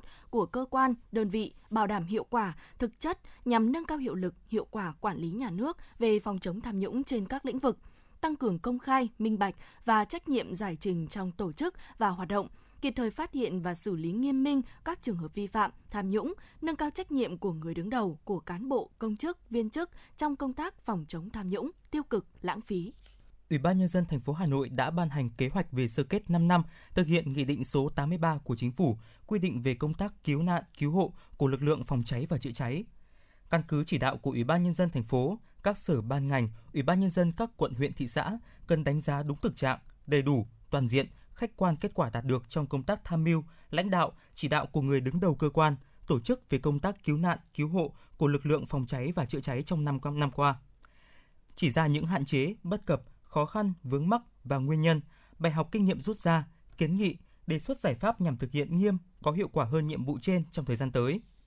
Việc sơ kết phải đảm bảo nghiêm túc, thiết thực, hiệu quả, đúng mục đích, tránh hình thức, đảm bảo chất lượng và tiến độ, đề cao tinh thần tự phê bình của cấp ủy, chính quyền các cấp, các ngành trong lãnh đạo, chỉ đạo tổ chức thực hiện. Ủy ban nhân dân thành phố căn cứ điều kiện thực tế và tình hình diễn biến phức tạp của dịch COVID-19 sẽ tổ chức hội nghị sơ kết hoặc có hình thức khác phù hợp. Đồng thời xem xét khen thưởng đối với các tổ chức, cá nhân có thành tích xuất sắc trong công tác cứu nạn, cứu hộ trên địa bàn thành phố. Tương tự, các sở ban ngành, Ủy ban nhân dân các quận huyện thị xã căn cứ chức năng, nhiệm vụ, điều kiện thực tế và tình hình diễn biến dịch bệnh, chủ động lựa chọn hình thức sơ kết phù hợp, đề nghị khen thưởng các tập thể, cá nhân có thành tích xuất sắc trong công tác nêu trên. Thưa quý vị, Ủy ban nhân dân thành phố Hà Nội vừa có quyết định phê duyệt chỉ giới đường đỏ tuyến đường từ đường trục phát triển thị xã Sơn Tây đến đường Phù Sa thuộc dự án đầu tư xây dựng tuyến đường từ ngã năm cổng ô đi Phù Sa, đường Viên Sơn, thị xã Sơn Tây. Tuyến đường dài khoảng 380 m, có điểm đầu tại nút giao với đường trục phát triển thị xã Sơn Tây, điểm cuối tại nút giao với đường Phù Sa, đường Viên Sơn. Đường được xây dựng, cải tạo mở rộng trên cơ sở đường hiện có, phù hợp với quy hoạch chung xây dựng thị xã Sơn Tây, lồng ghép đô thị vệ tinh Sơn Tây đến năm 2030. Theo đó, mặt cắt ngang đường rộng 20,5 m, gồm lòng đường xe chạy rộng 10,5 m, vỉa hè hai bên mỗi bên rộng 5 m, Ủy ban nhân dân thành phố giao Ủy ban nhân dân thị xã Sơn Tây chủ trì phối hợp các cơ quan liên quan công bố công khai hồ sơ chỉ giới đường đỏ được duyệt. Chủ trì phối hợp Ủy ban nhân dân đường Viên Sơn cắm mốc giới tuyến đường theo quy hoạch đồng thời với việc thực hiện thu hồi đất, giải phóng mặt bằng.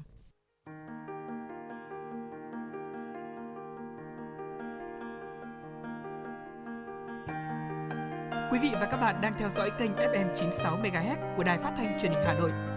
Hãy giữ sóng và tương tác với chúng tôi theo số điện thoại 024 3773 6688. FM 96 đồng hành trên mọi nẻo đường.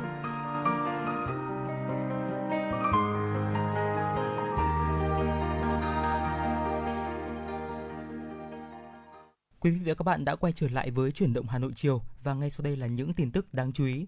Báo cáo mới nhất của Savi Việt Nam thuộc tập đoàn tư vấn bất động sản quốc tế Savi cho biết, mặc dù có những trầm lắng so với thời điểm quý 2 năm 2020, song sự quan tâm của các nhà đầu tư đối với thị trường bất động sản công nghiệp Việt Nam vẫn rất lớn và Việt Nam hoàn toàn có thể hy vọng về sự phục hồi nhanh chóng của thị trường sau khi dịch bệnh được kiểm soát. Đáng chú ý, bên cạnh việc đón nhận làn sóng đầu tư khá lớn từ các tập đoàn công nghệ điện tử, xe hơi như Samsung, LG và Honda, Việt Nam đang tiếp tục thu hút các nhà đầu tư trong lĩnh vực công nghiệp có giá trị gia tăng cao, trong đó bao gồm các ngành sản xuất thiết bị công nghệ cao, cơ sở nghiên cứu, trung tâm dữ liệu, kho lạnh công nghiệp. Đặc biệt, nhu cầu đối với nhà xưởng, nhà kho xây sẵn đang duy trì ở mức cao.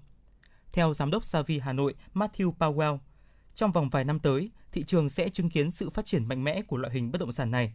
Đặc biệt khi hiện nay các nhà đầu tư quốc tế đang tích cực tìm kiếm mặt bằng, phục vụ cho việc xây dựng và phát triển các trung tâm dữ liệu tại Việt Nam. Thưa quý vị, theo kết quả điều tra dư luận xã hội của Viện Dư luận xã hội, Ban tuyên giáo Trung ương, hàng Việt hiện chiếm tỷ lệ 60 đến 80% trong hệ thống phân phối của doanh nghiệp trong nước và doanh nghiệp có vốn đầu tư nước ngoài tại Việt Nam. Hệ thống bán lẻ hàng Việt hiện đại đang mở rộng nhanh chóng. Gần 70% người Việt Nam vẫn ưa chuộng, ưu tiên tiêu dùng hàng nội địa. Quyền Giám đốc Sở Công Thương Hà Nội Trần Thị Phương Lan cho biết, trước diễn biến phức tạp của dịch COVID-19, để duy trì hoạt động sản xuất kinh doanh, thành phố khuyến khích doanh nghiệp đẩy mạnh phân phối nội địa, đồng thời triển khai nhiều chương trình khuyến mại kích cầu tiêu dùng. Các cửa hàng siêu thị đã liên kết với các doanh nghiệp, nhà sản xuất để chủ động nắm bắt nhu cầu thị trường, cung ứng nguồn hàng đầy đủ và cam kết mức giá ổn định. Việc ưu tiên các doanh nghiệp Việt trong chính sách mua hàng, nhất là đối với các doanh nghiệp sản xuất hàng chất lượng cao, đã tạo động lực giúp doanh nghiệp Việt vượt qua khó khăn, phát triển sản xuất. Nhờ đó, dù bị ảnh hưởng bởi dịch bệnh, nhưng các mặt hàng sản xuất trong nước không có biến động nhiều về giá, hàng hóa dồi dào, đáp ứng nhu cầu mua sắm của người dân, góp phần ổn định thị trường, bình ổn giá cả, ngay cả trong thời điểm dịch diễn biến phức tạp, vẫn có nhiều sản phẩm mới chinh phục thị trường, giải quyết đầu ra cho nông sản mùa dịch. Quý thính giả thân mến, với khối lượng hàng hóa nông sản xuất khẩu tới thị trường Australia tăng trưởng ấn tượng trong thời gian qua, xứ sở chuột túi đang trở thành thị trường đầy tiềm năng cho doanh nghiệp Việt Nam. Trung tuần tháng 9 vừa qua, 7 tấn sầu riêng RI6 đông lạnh của Việt Nam được nhập khẩu vào Australia thông qua công ty Bato Ausel, trụ sở tại bang Victoria, Australia, đã bán hết chỉ vài giờ sau khi thông quan. Vào đầu tháng 8 năm 2021, 45 tấn sầu riêng RI6 của công ty Yêu Đàm, thành phố Hà Nội đã được đặt mua hết từ khi còn đang trên đường vận chuyển tới Australia. Thông tin về chương trình Việt Nam, vùng đất của gạo ngon nhất thế giới, Thương vụ Việt Nam tại Australia cho biết, 7 tháng năm 2021, trong khi gạo từ nhiều nước nhập khẩu vào Australia giảm mạnh, thì gạo Việt Nam vẫn tăng trưởng ấn tượng, lên đến hơn 37% về kim ngạch so với cùng kỳ năm 2020. Cũng theo cơ quan này, lượng rau quả Việt Nam nhập khẩu vào thị trường lớn nhất tại châu Đại Dương trong 7 tháng năm 2021 đạt 46,5 triệu đô la Mỹ, tăng hơn 45% so với cùng kỳ. Cục trưởng Cục xúc tiến thương mại Bộ Công Thương Vũ Bá Phú khẳng định, Cục sẽ luôn nỗ lực đồng hành cùng các địa phương, doanh nghiệp trong hoạt động quảng bá thương hiệu, xúc tiến phát triển thị trường cho nông sản, hàng hóa Việt Nam. Đồng thời, Cục phối hợp với Thương vụ Việt Nam tại các nước, trong đó có Australia, tìm kiếm và kết nối các khách hàng nhập khẩu triển vọng cho doanh nghiệp nhất là trong thời gian tới, khi dịch COVID-19 trên thế giới từng bước được kiểm soát, nhu cầu nhập khẩu gia tăng trở lại. Theo báo cáo của các tổ chức tín dụng chi nhánh ngân hàng nước ngoài, tuần này, doanh số giao dịch trên thị trường liên ngân hàng bằng Việt Nam đồng đạt sấp xỉ 825.733 tỷ đồng, bình quân 165.147 tỷ đồng một ngày, tăng 26.303 tỷ đồng trên một ngày so với tuần trước đó. Doanh số giao dịch bằng đô la Mỹ quy đổi ra Việt Nam đồng trong tuần đạt khoảng 156.792 tỷ đồng, bình quân 31.358 tỷ đồng một ngày, tăng 2.911 tỷ đồng một ngày. Theo kỳ hạn, các giao dịch Việt Nam đồng chủ yếu tập trung vào kỳ hạn qua đêm, 81% tổng số doanh số giao dịch và kỳ hạn một tuần 10%. Đối với giao dịch đô la Mỹ, các kỳ hạn có doanh số lớn nhất là kỳ hạn qua đêm 68% và một tuần 15%. Lãi suất bình quân liên ngân hàng với Việt Nam đồng tương đối ổn định. Cụ thể, lãi suất bình quân qua đêm giữ nguyên ở mức 0,64% một năm, kỳ hạn một tuần tăng 0,01% một năm lên 0,76% một năm, một tháng tăng 0,12% một năm lên 1,37% một năm. Trong khi đó, lãi suất đô la Mỹ biến động trái chiều, kỳ hạn qua đêm giữ nguyên mức 0,1% một năm, một tuần giảm 0,01% một năm xuống 0,11% một năm, một tháng tăng 0,03% một năm lên 0,22% một năm. Thưa quý vị và các bạn, nhằm khơi thông chuỗi cung ứng sản xuất, tiêu thụ lúa gạo, Ngân hàng Nhà nước chỉ đạo các ngân hàng thương mại linh hoạt áp dụng các hình thức đảm bảo tiền vay, xem xét cho vay không có tài sản đảm bảo trên cơ sở quản lý dòng tiền. Tuy nhiên, theo phản ánh của doanh nghiệp chế biến xuất khẩu gạo, các doanh nghiệp vẫn rất khó tiếp cận nguồn vốn vay không có tài sản đảm bảo. Theo Hiệp hội Lương thực Việt Nam VFA, hạn mức cho vay của các tổ chức tín dụng vẫn còn thấp, thời gian cho vay ngắn và hầu hết các thủ tục giải ngân đều yêu cầu doanh nghiệp phải có hợp đồng xuất khẩu gạo. Trong khi tình hình ký kết, thực hiện hợp đồng trong giai đoạn thực hiện giãn cách xã hội đang hết sức khó khăn. VFA kiến nghị các tổ chức tín dụng giãn nợ, cơ cấu lại thời gian trả nợ, cho vay theo hình thức tín chấp hoặc tăng thêm hạn mức, bổ sung nguồn vốn lưu động với lãi suất hỗ trợ để các doanh nghiệp có điều kiện khôi phục sản xuất, kinh doanh. Đồng thời, đơn giản hóa quy trình, thủ tục, rút ngắn thời gian xét duyệt cho vay, đa dạng hóa các sản phẩm tín dụng phù hợp với tình hình sản xuất kinh doanh của các doanh nghiệp. Theo số liệu mới nhất từ Ngân hàng Nhà nước, chỉ tính riêng tháng 7 năm 2021, các tổ chức kinh tế đã rút khoảng 25.900 tỷ đồng khỏi hệ thống ngân hàng. Trước đó, giai đoạn từ tháng 3 đến tháng 6 năm 2021, các tổ chức kinh tế đã gửi gần 400.000 tỷ đồng vào hệ thống ngân hàng. Trong khi đó, tiền gửi của dân cư vào hệ thống ngân hàng chỉ tăng 1.250 tỷ đồng, cho thấy mức độ quan tâm của người dân đối với kênh gửi tiền tiết kiệm chưa được cải thiện trong bối cảnh thu nhập chịu ảnh hưởng tiêu cực bởi đại dịch. Tuy nhiên, lũy kế 7 tháng năm 2021, tiền gửi của các tổ chức kinh tế vẫn tăng 4,25% lên 5,09 triệu tỷ đồng. Tiền gửi của dân cư tăng 2,97% lên 5,29 triệu tỷ đồng. Như vậy, tổng tiền gửi khách hàng trong hệ thống ngân hàng tăng 3,59% lên 10,38 triệu tỷ đồng. Theo đánh giá của công ty cổ phần chứng khoán SSI, diễn biến trên chủ yếu do dịch bệnh kéo dài làm ảnh hưởng tới doanh thu của doanh nghiệp và khiến nhu cầu tiền mặt tăng.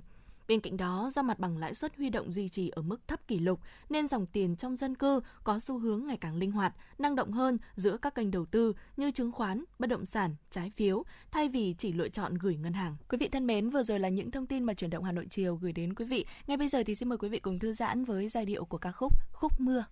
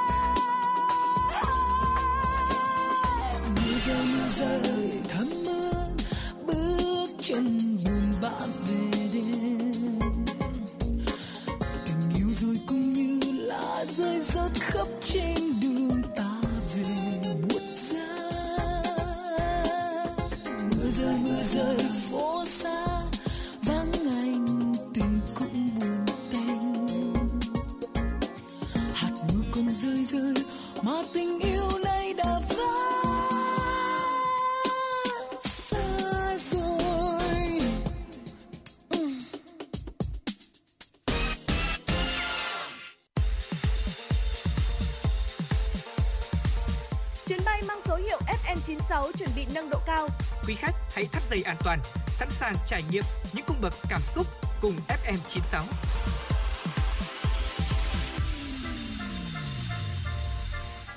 Kính thưa quý vị và các bạn, từ ngày 21 tháng 9, Hà Nội thực hiện chỉ thị số 22D của Ủy ban nhân dân thành phố về việc điều chỉnh các biện pháp phòng chống dịch COVID-19 trên địa bàn thủ đô trong tình hình mới. Chuyển từ việc áp dụng chỉ thị số 16 sang chỉ thị số 15 và một biện pháp cao hơn để phù hợp với tình hình thực tế. Các công trình xây dựng cơ bản được hoạt động trở lại với những điều kiện cụ thể nhằm đáp ứng yêu cầu đảm bảo an toàn phòng chống dịch bệnh – niềm vui đã trở lại trên những công trình. Thưa quý vị và các bạn, thành phố Hà Nội đang thực hiện phương án phòng chống dịch theo hướng nới lỏng từng bước nhưng vẫn đảm bảo an toàn trong sản xuất, kinh doanh. Chính vì vậy, tại các công trình dự án, các nhà thầu đã lên phương án triển khai thi công, đảm bảo quy định phòng dịch theo quy định của thành phố. Mặt khác, triển khai các giải pháp để đẩy nhanh tiến độ do bị ngưng trệ bởi ảnh hưởng của dịch bệnh COVID-19 thời gian qua. Những âm thanh rộn ràng đã trở lại nơi công trình công trình trường mầm non Hiệp Thuận, huyện Phúc Thọ sau hơn 2 tháng phải dừng thi công để thực hiện phòng chống dịch theo chỉ đạo của Ủy ban nhân dân thành phố Hà Nội.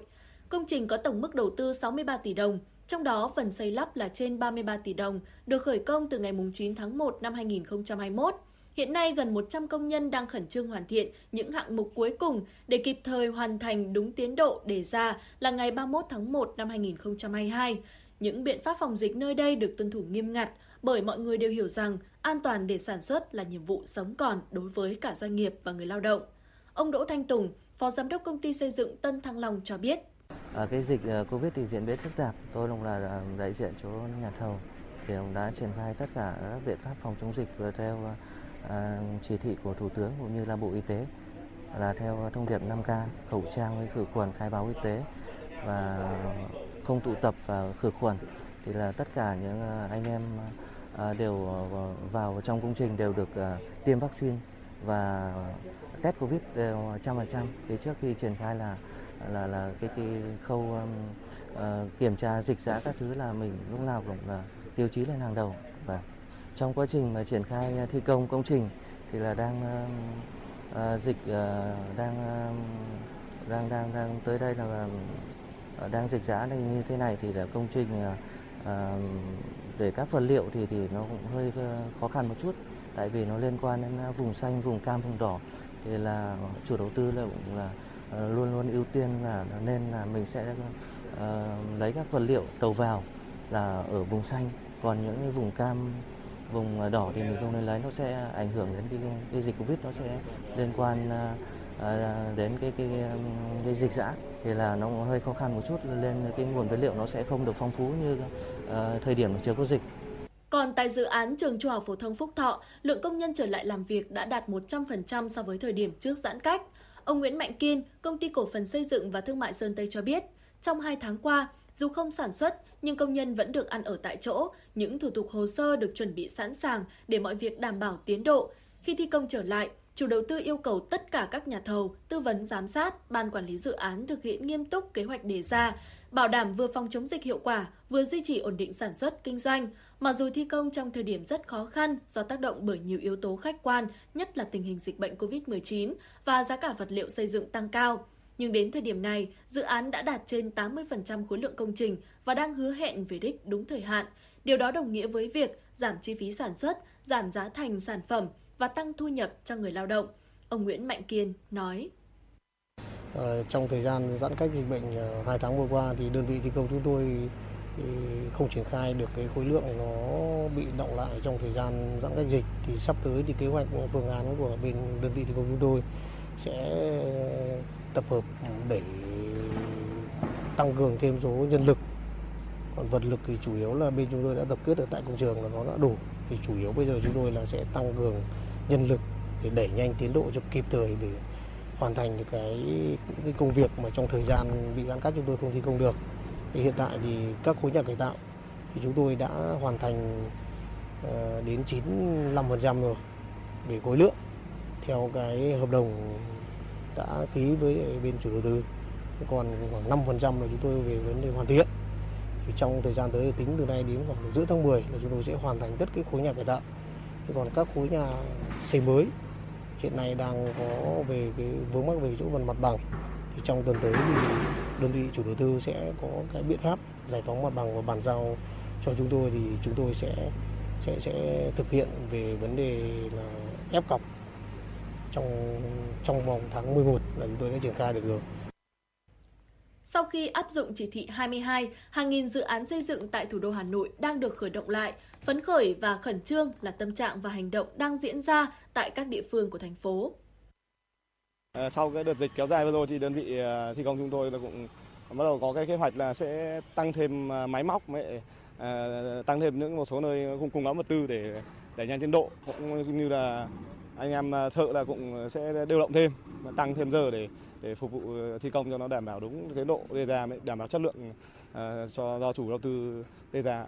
Phòng, phòng dịch thì đơn vị cũng có tổ ờ, y tế và các tổ bên phòng dịch của đơn vị thành lập lên và cũng bố trí là anh em thợ đến trước khi đến làm thì cũng kiểm tra về nhiệt độ rồi khử khuẩn các thứ trước khi vào công trình. Trong quá trình thi công thì cũng đeo khẩu trang trong quá trình thi công thi công với lại có những nước sát khuẩn các vị trí ăn nghỉ của anh em đều bố trí các ờ, ờ, khẩu trang rồi dinh dung dịch các thứ ờ, đảm bảo theo đó là khẳng định của chỉ huy trưởng công trình trường mầm non Tích Giang, huyện Phúc Thọ, ông Hoàng Đông Quý. Nếu đúng như kế hoạch, ngôi trường này sẽ được đưa vào sử dụng vào tháng 2 năm sau để kịp đón các em học sinh sau kỳ nghỉ Tết Nguyên đán. Năm nay, huyện Phúc Thọ, Hà Nội có 98 công trình đầu tư xây dựng đang được triển khai. Việc khởi động lại các dự án sẽ giúp chính quyền địa phương đẩy nhanh giải ngân vốn đầu tư công, giải quyết công an việc làm cho người lao động và tạo thuận lợi trong việc phát triển kinh tế, xã hội của địa phương trong những năm tiếp theo. Ông Nguyễn Đình Sơn, Phó Chủ tịch Ủy ban nhân dân huyện Phúc Thọ cho biết: Tôi yêu cầu lập toàn bộ các danh sách người công nhân mà trực tiếp lao động ở các công trình ưu tiên cho tiêm phòng. Mà đến thời điểm công đến công trình là 100% số công nhân lao động trực tiếp đã được tiêm phòng xong cái ờ, mũi một. Còn lại các cái quản lý của công trình thì cơ bản được tiêm xong mũi hai. Và trước khi đến với ờ, công trình để thi công thì đều phải được xét nghiệm và có kết quả âm tính, đảm bảo đúng đối với công nhân là người trong huyện thì đảm bảo một cung đường và hai điểm đến được quy định rất rõ ràng và chấp hành rất là nghiêm túc. Còn lại những công nhân ngoài huyện mà từ vùng xanh đến thì được áp dụng theo phương pháp ba tại chỗ. Mà ba tại chỗ thì chúng tôi cũng bố trí uh, cho các cái nhà thầu cái địa điểm để cho công nhân ăn ngủ nghỉ nó đảm bảo đúng theo cái khoảng cách và nguồn lương thực thực phẩm cũng đã được kiểm soát và đưa vào qua cái kiểm soát y tế để đến với các cái nhà thầu thi công tổ chức nấu cho công nhân sinh hoạt. Chỉ còn hơn 3 tháng nữa là kết thúc năm 2021, các nhà thầu và chủ đầu tư đang chạy đua với thời gian để đẩy nhanh tiến độ dự án đầu tư xây dựng. Với những tín hiệu lạc quan trong công tác phòng chống dịch của thành phố Hà Nội trong những ngày gần đây, các doanh nghiệp trong ngành xây dựng đang tin tưởng vào sự phục hồi mạnh mẽ trong thời gian tới. Vấn đề đặt ra cấp bách hiện nay là các lực lượng chức năng của thành phố cần phối hợp tốt với các địa phương khác để công nhân xây dựng ngoại tỉnh và thành phố làm việc và tạo thuận lợi cho các phương tiện chở vật liệu phục vụ cho các công trình đang được triển khai. Quý vị và các bạn đang nghe chương trình Chuyển động Hà Nội chiều, chịu trách nhiệm nội dung Phó Tổng biên tập Nguyễn Tiến Dũng, tổ chức sản xuất Trà My, biên tập Ngọc Ánh, MC Quang Minh Thùy Linh, thư ký Mai Liên cùng kỹ thuật viên Quang Ngọc thực hiện. Quý vị hãy tương tác với chúng tôi để chia sẻ những vấn đề mà quý vị và các bạn đang quan tâm, những điều cần chia sẻ và cả những mong muốn được tặng một món quà âm nhạc cho bạn bè người thân qua số điện thoại 024 3773 6688 quý vị nhé. Và bây giờ xin được ờ, gửi tới quý vị thính giả một ờ, giai điệu âm nhạc với tựa đề Mỗi ngày tôi chọn một niềm vui.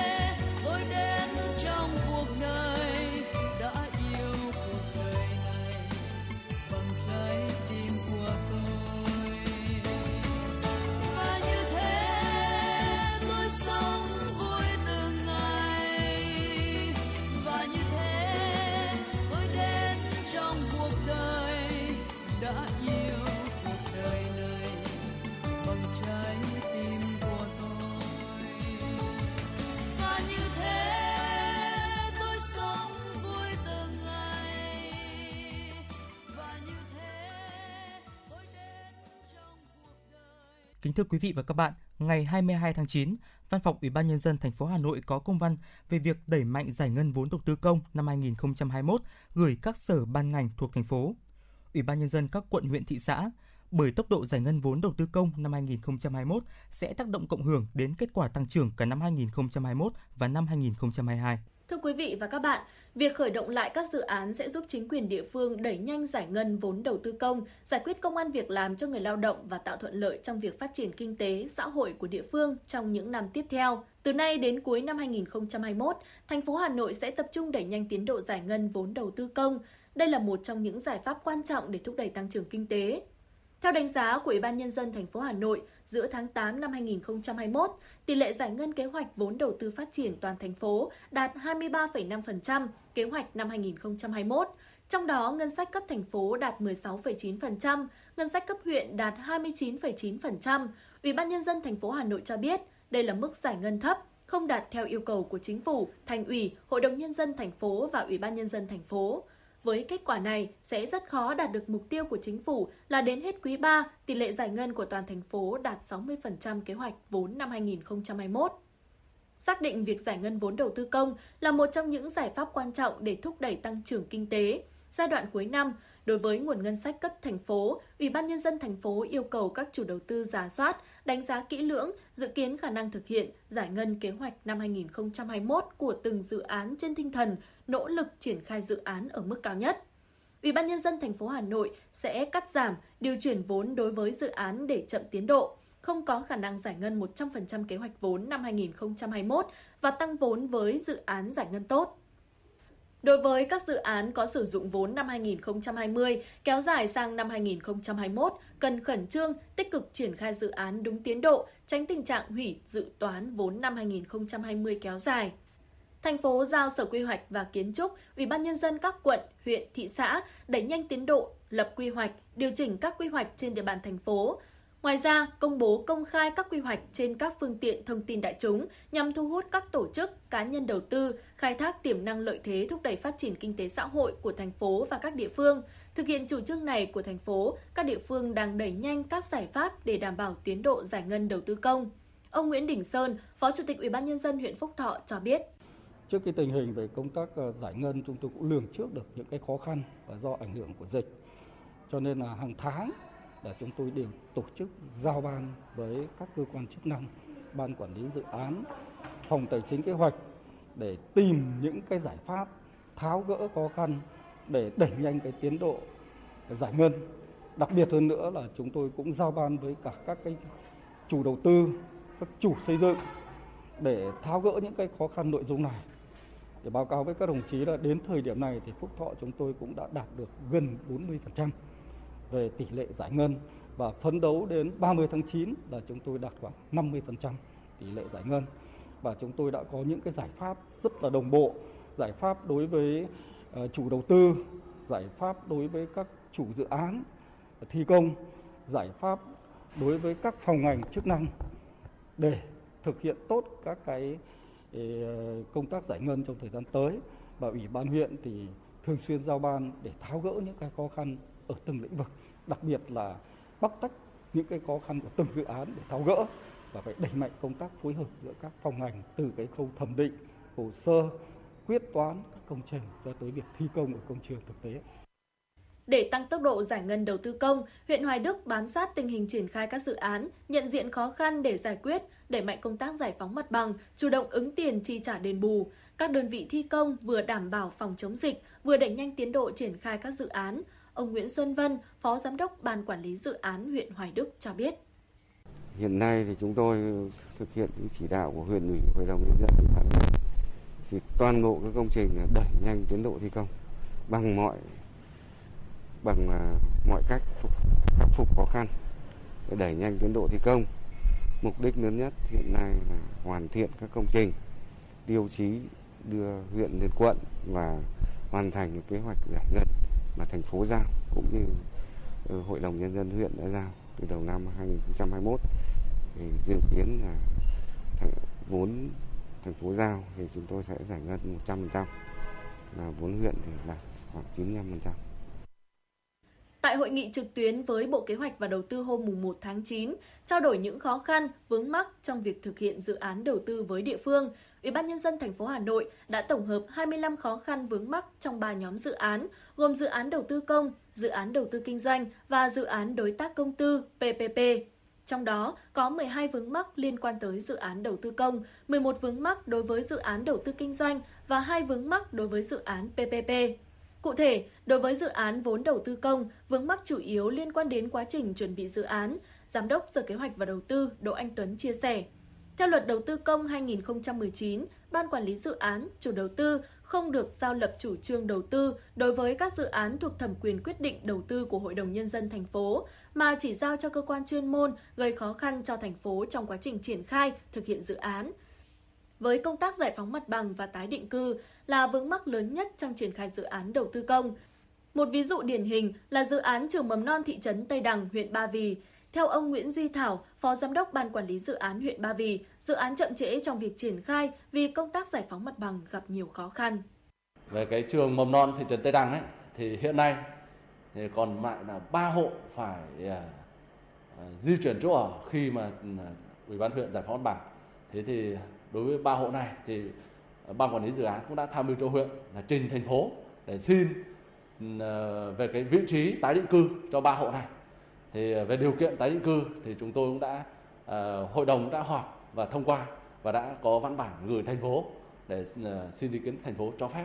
Là đối với ba hộ này được mua một suất tái định cư thì huyện cũng đã bố trí vị trí tái định cư tại trên uh, nọ ngòi gò sóc của huyện là khu uh, dành cho ba hộ này. Uh, hiện nay thì uh, chưa có ý kiến của thành phố uh, đặc biệt là ý kiến của sở tài nguyên môi trường. Để cái cái này thì chúng tôi cũng đã gửi văn bản xuống đó từ trước khi mà dừng Covid và các đồng chí như vậy. Về nội dung giải phóng mặt bằng, thành phố Hà Nội đề nghị cấp có thẩm quyền nghiên cứu, xem xét ban hành đồng bộ luật, nghị định, thông tư, quyết định hướng dẫn cùng thời điểm để giảm thời gian khi áp dụng thực tiễn, đề nghị các bộ nghiên cứu sửa đổi, bổ sung một số quy định của pháp luật về đất đai để đồng bộ trong việc thực hiện các quy định mới của luật đầu tư, luật đấu thầu. Có thể thấy, dù đứng trước nhiều khó khăn, thách thức, mục tiêu giải ngân vốn đầu tư công là một trong những nhiệm vụ then chốt để thúc đẩy tăng trưởng kinh tế. Vì vậy, người đứng đầu cơ quan, đơn vị phải coi việc đẩy mạnh công tác giải ngân vốn đầu tư công là nhiệm vụ chính trị trọng tâm và kết quả giải ngân là căn cứ đánh giá mức độ hoàn thành nhiệm vụ.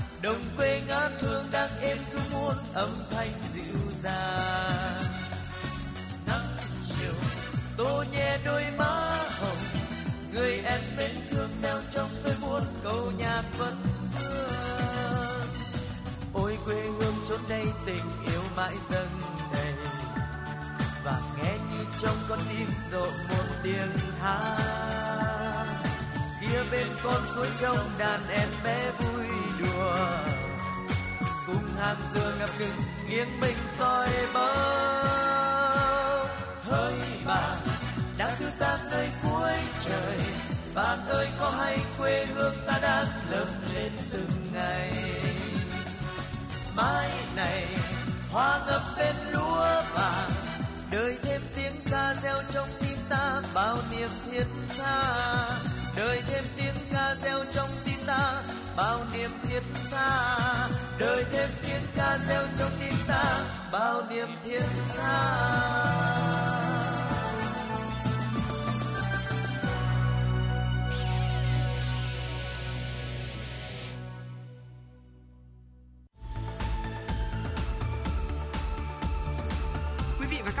Theo dõi kênh FM 96 MHz của đài phát thanh truyền hình Hà Nội. Hãy giữ sóng và tương tác với chúng tôi theo số điện thoại 024 3773 6688.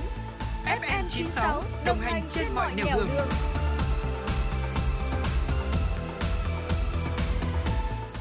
Chào mừng quý vị thính giả quay trở lại với chương trình truyền động Hà Nội chiều ngày hôm nay. Tiếp theo chương trình thì Thùy Linh và Quang Minh xin được gửi tới quý vị thính giả những thông tin do phóng viên của chúng tôi mới cập nhật.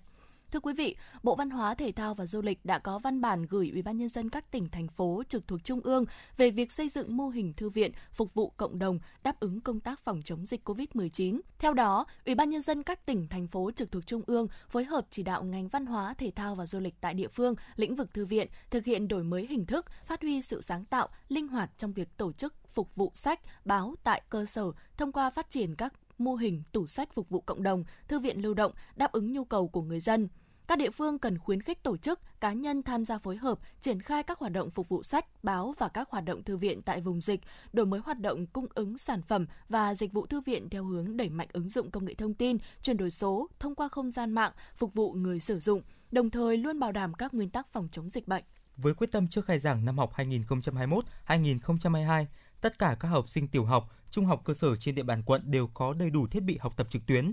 Chỉ riêng tuần trước ngày khai giảng, từ ngày 30 tháng 8 đến ngày 4 tháng 9, Phòng Giáo dục và Đào tạo quận Hoàng Mai và các nhà trường trên địa bàn quận đã hỗ trợ 89 thiết bị học tập trực tuyến cho học sinh có hoàn cảnh khó khăn, trong đó có 11 máy tính, 4 máy tính bảng, 7 iPad, 67 điện thoại thông minh. Cũng nhằm chia sẻ, giúp đỡ các em học sinh có hoàn cảnh khó khăn trên địa bàn quận có thêm điều kiện trang thiết bị học tập khi vào năm học mới, Ban Thường vụ Quận đoàn Hoàng Mai đã phát động chương trình Tiếp sức em đến trường năm 2021. Sau gần 6 tháng phát động từ tháng 3 năm 2021, chương trình đã nhận được sự hưởng ứng tích cực từ cán bộ, đoàn viên, đội viên học sinh. Bằng cả tiền mặt và hiện vật là các thiết bị thông minh, mới hoặc cũ vẫn còn sử dụng được, điện thoại thông minh, máy tính bảng, máy tính sách tay với tổng trị giá hơn 150 triệu đồng gửi tới quận đoàn và tổng giá trị hơn 300 triệu đồng. Từ nguồn ủng hộ đó, đầu tháng 9 vừa qua, quận đoàn, Hội đồng đội quận Hoàng Mai đã tổ chức trao 38 máy tính bảng kèm sim 4G miễn phí dung lượng trong một năm cho các em học sinh có hoàn cảnh khó khăn, chưa có thiết bị học tập trực tuyến trên địa bàn quận. Thưa quý vị, nhằm kêu gọi huy động các nguồn lực trong xã hội để hỗ trợ cho trẻ em có hoàn cảnh khó khăn, không may bị mất bố mẹ hoặc người chăm sóc chính vì nhiễm COVID-19, các tổ chức phi chính phủ, Sài Gòn Children Charity, Viện Nghiên cứu Quản lý Phát triển Bền vững MSD và Trung tâm Nâng cao Năng lực Hỗ trợ Phụ nữ và Trẻ Em vừa khởi động chiến dịch Em không lẻ loi, Đối tượng trẻ em thuộc diện hỗ trợ của chiến dịch dự kiến vừa được trợ giúp về tài chính, vừa chăm sóc sức khỏe tinh thần. Trước mắt, trẻ em được hỗ trợ để ổn định tâm lý, lương thực, thực phẩm và chỗ ở an toàn. Còn về lâu dài, trẻ em được quan tâm giáo dục, chăm sóc, bảo vệ thông qua các mô hình chăm sóc thay thế, phù hợp với hoàn cảnh, nguyện vọng của từng trẻ. Ban tổ chức đã mở đơn đăng ký để cộng đồng có thể gửi thông tin về các hoàn cảnh trẻ em cần giúp đỡ tại website em không lẻ loi.com. Theo tin từ Hội Nhà văn Việt Nam, hai tác giả Việt Nam đã được chọn nhận giải thưởng văn học ASEAN do Hoàng gia Thái Lan và Hội Nhà văn Thái Lan tổ chức dành cho các nhà văn, nhà thơ xuất sắc của các nước trong khu vực Đông Nam Á. Đó là nhà thơ Trần Quang Đạo đoạt giải thưởng văn học ASEAN năm 2019 với tập thơ Bay trong mơ và nhà văn Võ Khắc Nghiêm đoạt giải thưởng văn học ASEAN năm 2020 với tiểu thuyết Thị lộ chính danh. Do tình hình dịch COVID-19 diễn biến phức tạp nên giải thưởng văn học ASEAN năm 2019 và 2020 được xét chung một lần. Hai tác giả Việt Nam sẽ tham dự bằng hình thức trực tuyến lễ trao giải thưởng, dự kiến diễn ra đầu năm 2022 tại Bangkok, Thái Lan. Ngày hôm qua, ban tổ chức đã có hoạt động giao lưu trực tuyến với các tác giả đoạt giải. Theo đó, hai tác giả Việt Nam cùng với các tác giả đoạt giải khác của các nước khác đã đọc trích đoạn của tác phẩm của mình.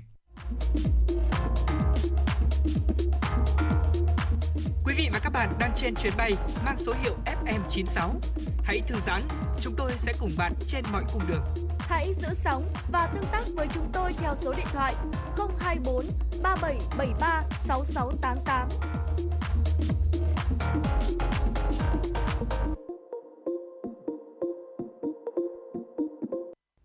Thưa quý vị và các bạn, Hà Nội xác định việc tổ chức dạy học trực tuyến là giải pháp quan trọng để thực hiện đúng tiến độ kế hoạch năm học 2021-2022 đồng thời bảo đảm an toàn cho học sinh, giả soát, chung sức hỗ trợ tối đa để mọi học sinh, nhất là học sinh có hoàn cảnh gia đình khó khăn, có đủ thiết bị học trực tuyến là nhiệm vụ, cũng là giải pháp quan trọng hàng đầu của các nhà trường hiện nay.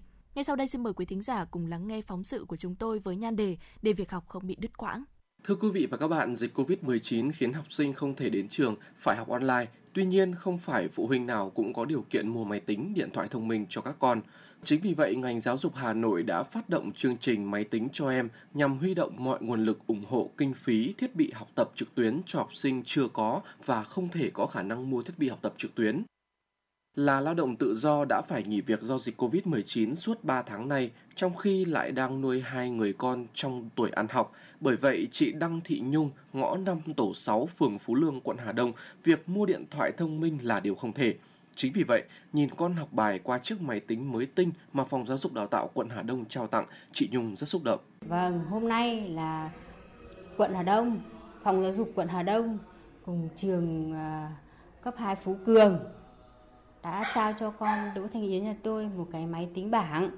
Tôi xin cảm ơn Phòng Giáo dục quận Hà Đông và cô giáo và toàn thể cô giáo trường Phú Cường đã cho con, đã trao cho con tôi một cái máy tính để cho con tôi học và tôi à, mong rằng con gái tôi cùng với cả con trai tôi đang học trường Phú Cường, trong năm nay cố gắng sẽ cho các cháu học tốt hơn để cho các cháu học online để cho nó Tương tự gia đình chị Đỗ Thị Phượng ở tổ 6 phường Đồng Mai, quận Hà Đông cũng có hoàn cảnh đặc biệt khó khăn. Bản thân mang bệnh hiểm nghèo lại một mình nuôi con. Niềm động viên của chị là con trai rất ngoan và học giỏi nên khi được hỗ trợ máy tính cho con học trực tuyến, chị Phượng không giấu nổi niềm vui. Chị Phượng cho biết. Tôi hoàn cảnh tôi lại không dùng máy điện thoại. Hôm vừa rồi em gái ờ, có cho cái cái điện thoại cũ dùng ấy thì là về cho cháu học Zoom mà thì là tôi phải ờ, mua ờ, đăng ký mua cái sim thôi. Cho cháu học là học thì qua một tuần lễ thì cô giáo về cô giáo chủ nhiệm với thầy dạy toán có uh, có nói là cháu học được có tiến bộ. Vì cả cháu hay năng động thật bị dư tay ạ. Tôi cũng mong muốn là tôi có máy tính này con tôi họ sẽ học tiến bộ hơn này và học giỏi hơn.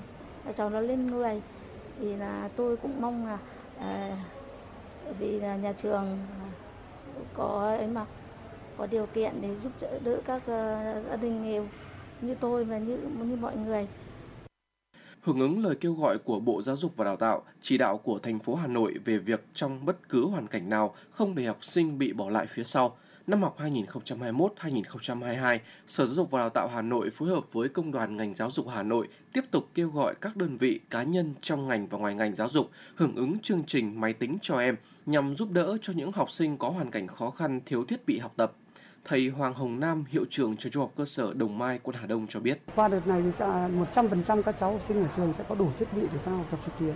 Và hiệu quả của chương trình này là rất tốt bởi vì các cháu sẽ một sẽ là làm quen phương tiện hiện đại, hai là các cháu sẽ không bị bỏ lại phía sau sẽ được học cùng với các bạn và như vậy sẽ các cháu sẽ không bị hỏng kiến thức khi được quay trở lại trường để học trực tiếp ạ.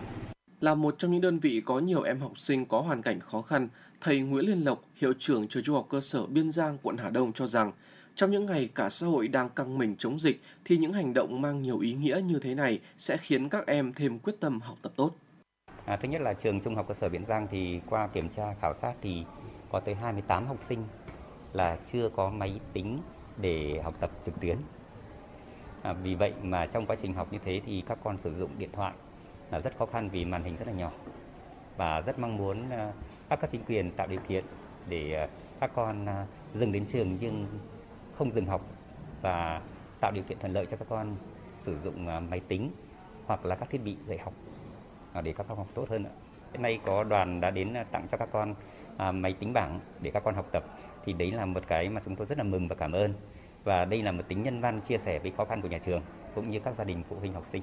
Trong bối cảnh dịch COVID-19 diễn biến phức tạp, việc học trực tuyến là giải pháp bắt buộc khi học sinh không thể đến trường.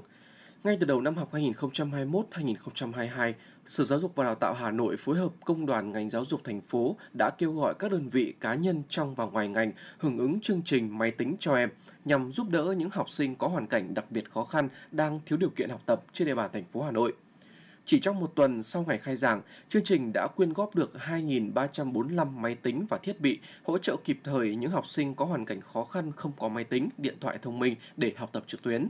Quận Hà Đông là một trong những đơn vị tích cực hưởng ứng chương trình. Ngành giáo dục và đào tạo quận Hà Đông đã phát động phong trào ủng hộ công tác phòng chống dịch COVID-19 và được đông đảo các cán bộ, giảng viên, nhân viên, cha mẹ học sinh và học sinh tham gia chung tay ủng hộ bằng nhiều hình thức với phương châm trong bất cứ hoàn cảnh nào không để học sinh bị bỏ lại phía sau. Qua giả soát sơ bộ, các trường tiểu học, trung học cơ sở trên địa bàn quận có 119 học sinh gặp khó khăn, không có thiết bị học tập trực tuyến. Ngay lập tức, Phòng Giáo dục và Đào tạo quận Hà Đông đã trao tặng máy tính cho 61 em và 58 em sẽ được trao tặng thiết bị trong thời gian tới để đảm bảo 100% các em đều đủ điều kiện học tập trực tuyến. Bà Nguyễn Thị Thu Hương, Phó trưởng Phòng Giáo dục và Đào tạo quận Hà Đông cho biết. Thực hiện phong trào vận động thì đối với các nhà trường à, đã tự à, vận động quyên góp và ủng hộ hỗ trợ cho các cháu ngay tại trường là được à, 66 cháu. Còn lại là 53 trường hợp học sinh. Ờ, đặc biệt khó khăn thì phòng giáo dục chúng tôi cũng đã quyên góp được cái quỹ ờ, ủng hộ để ờ, tặng cho các cháu cái máy tính bảng để các cháu có cái thiết bị học tập trực tuyến với cái ba đơn vị khó khăn nhất đó là Biên Giang, Đồng Mai và Phú Cường thì chúng tôi đã trao tặng ngay cái đợt một mà máy tính cho các em kịp thời học tập. Cùng với việc hỗ trợ học sinh, ngành giáo dục Hà Nội quan tâm hỗ trợ cán bộ, giảng viên, nhân viên có hoàn cảnh khó khăn, kịp thời động viên các thầy cô giáo yên tâm công tác.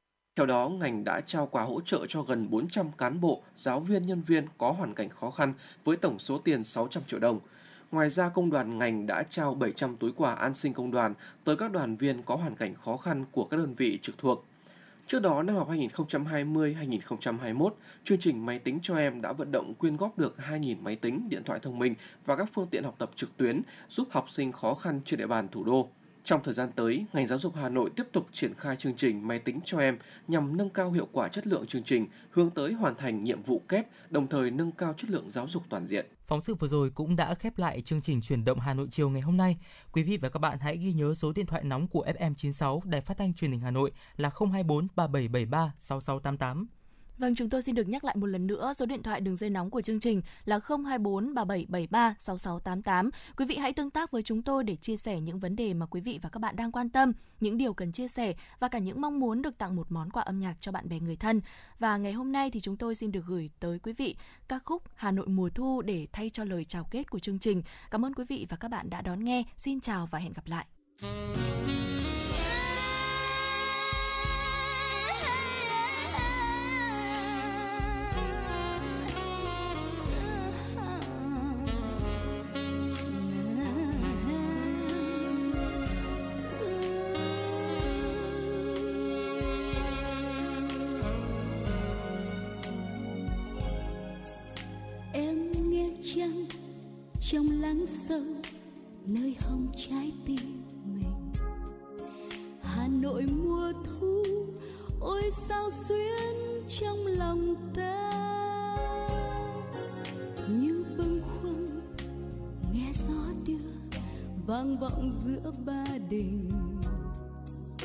Lời người thu năm ấy màu cờ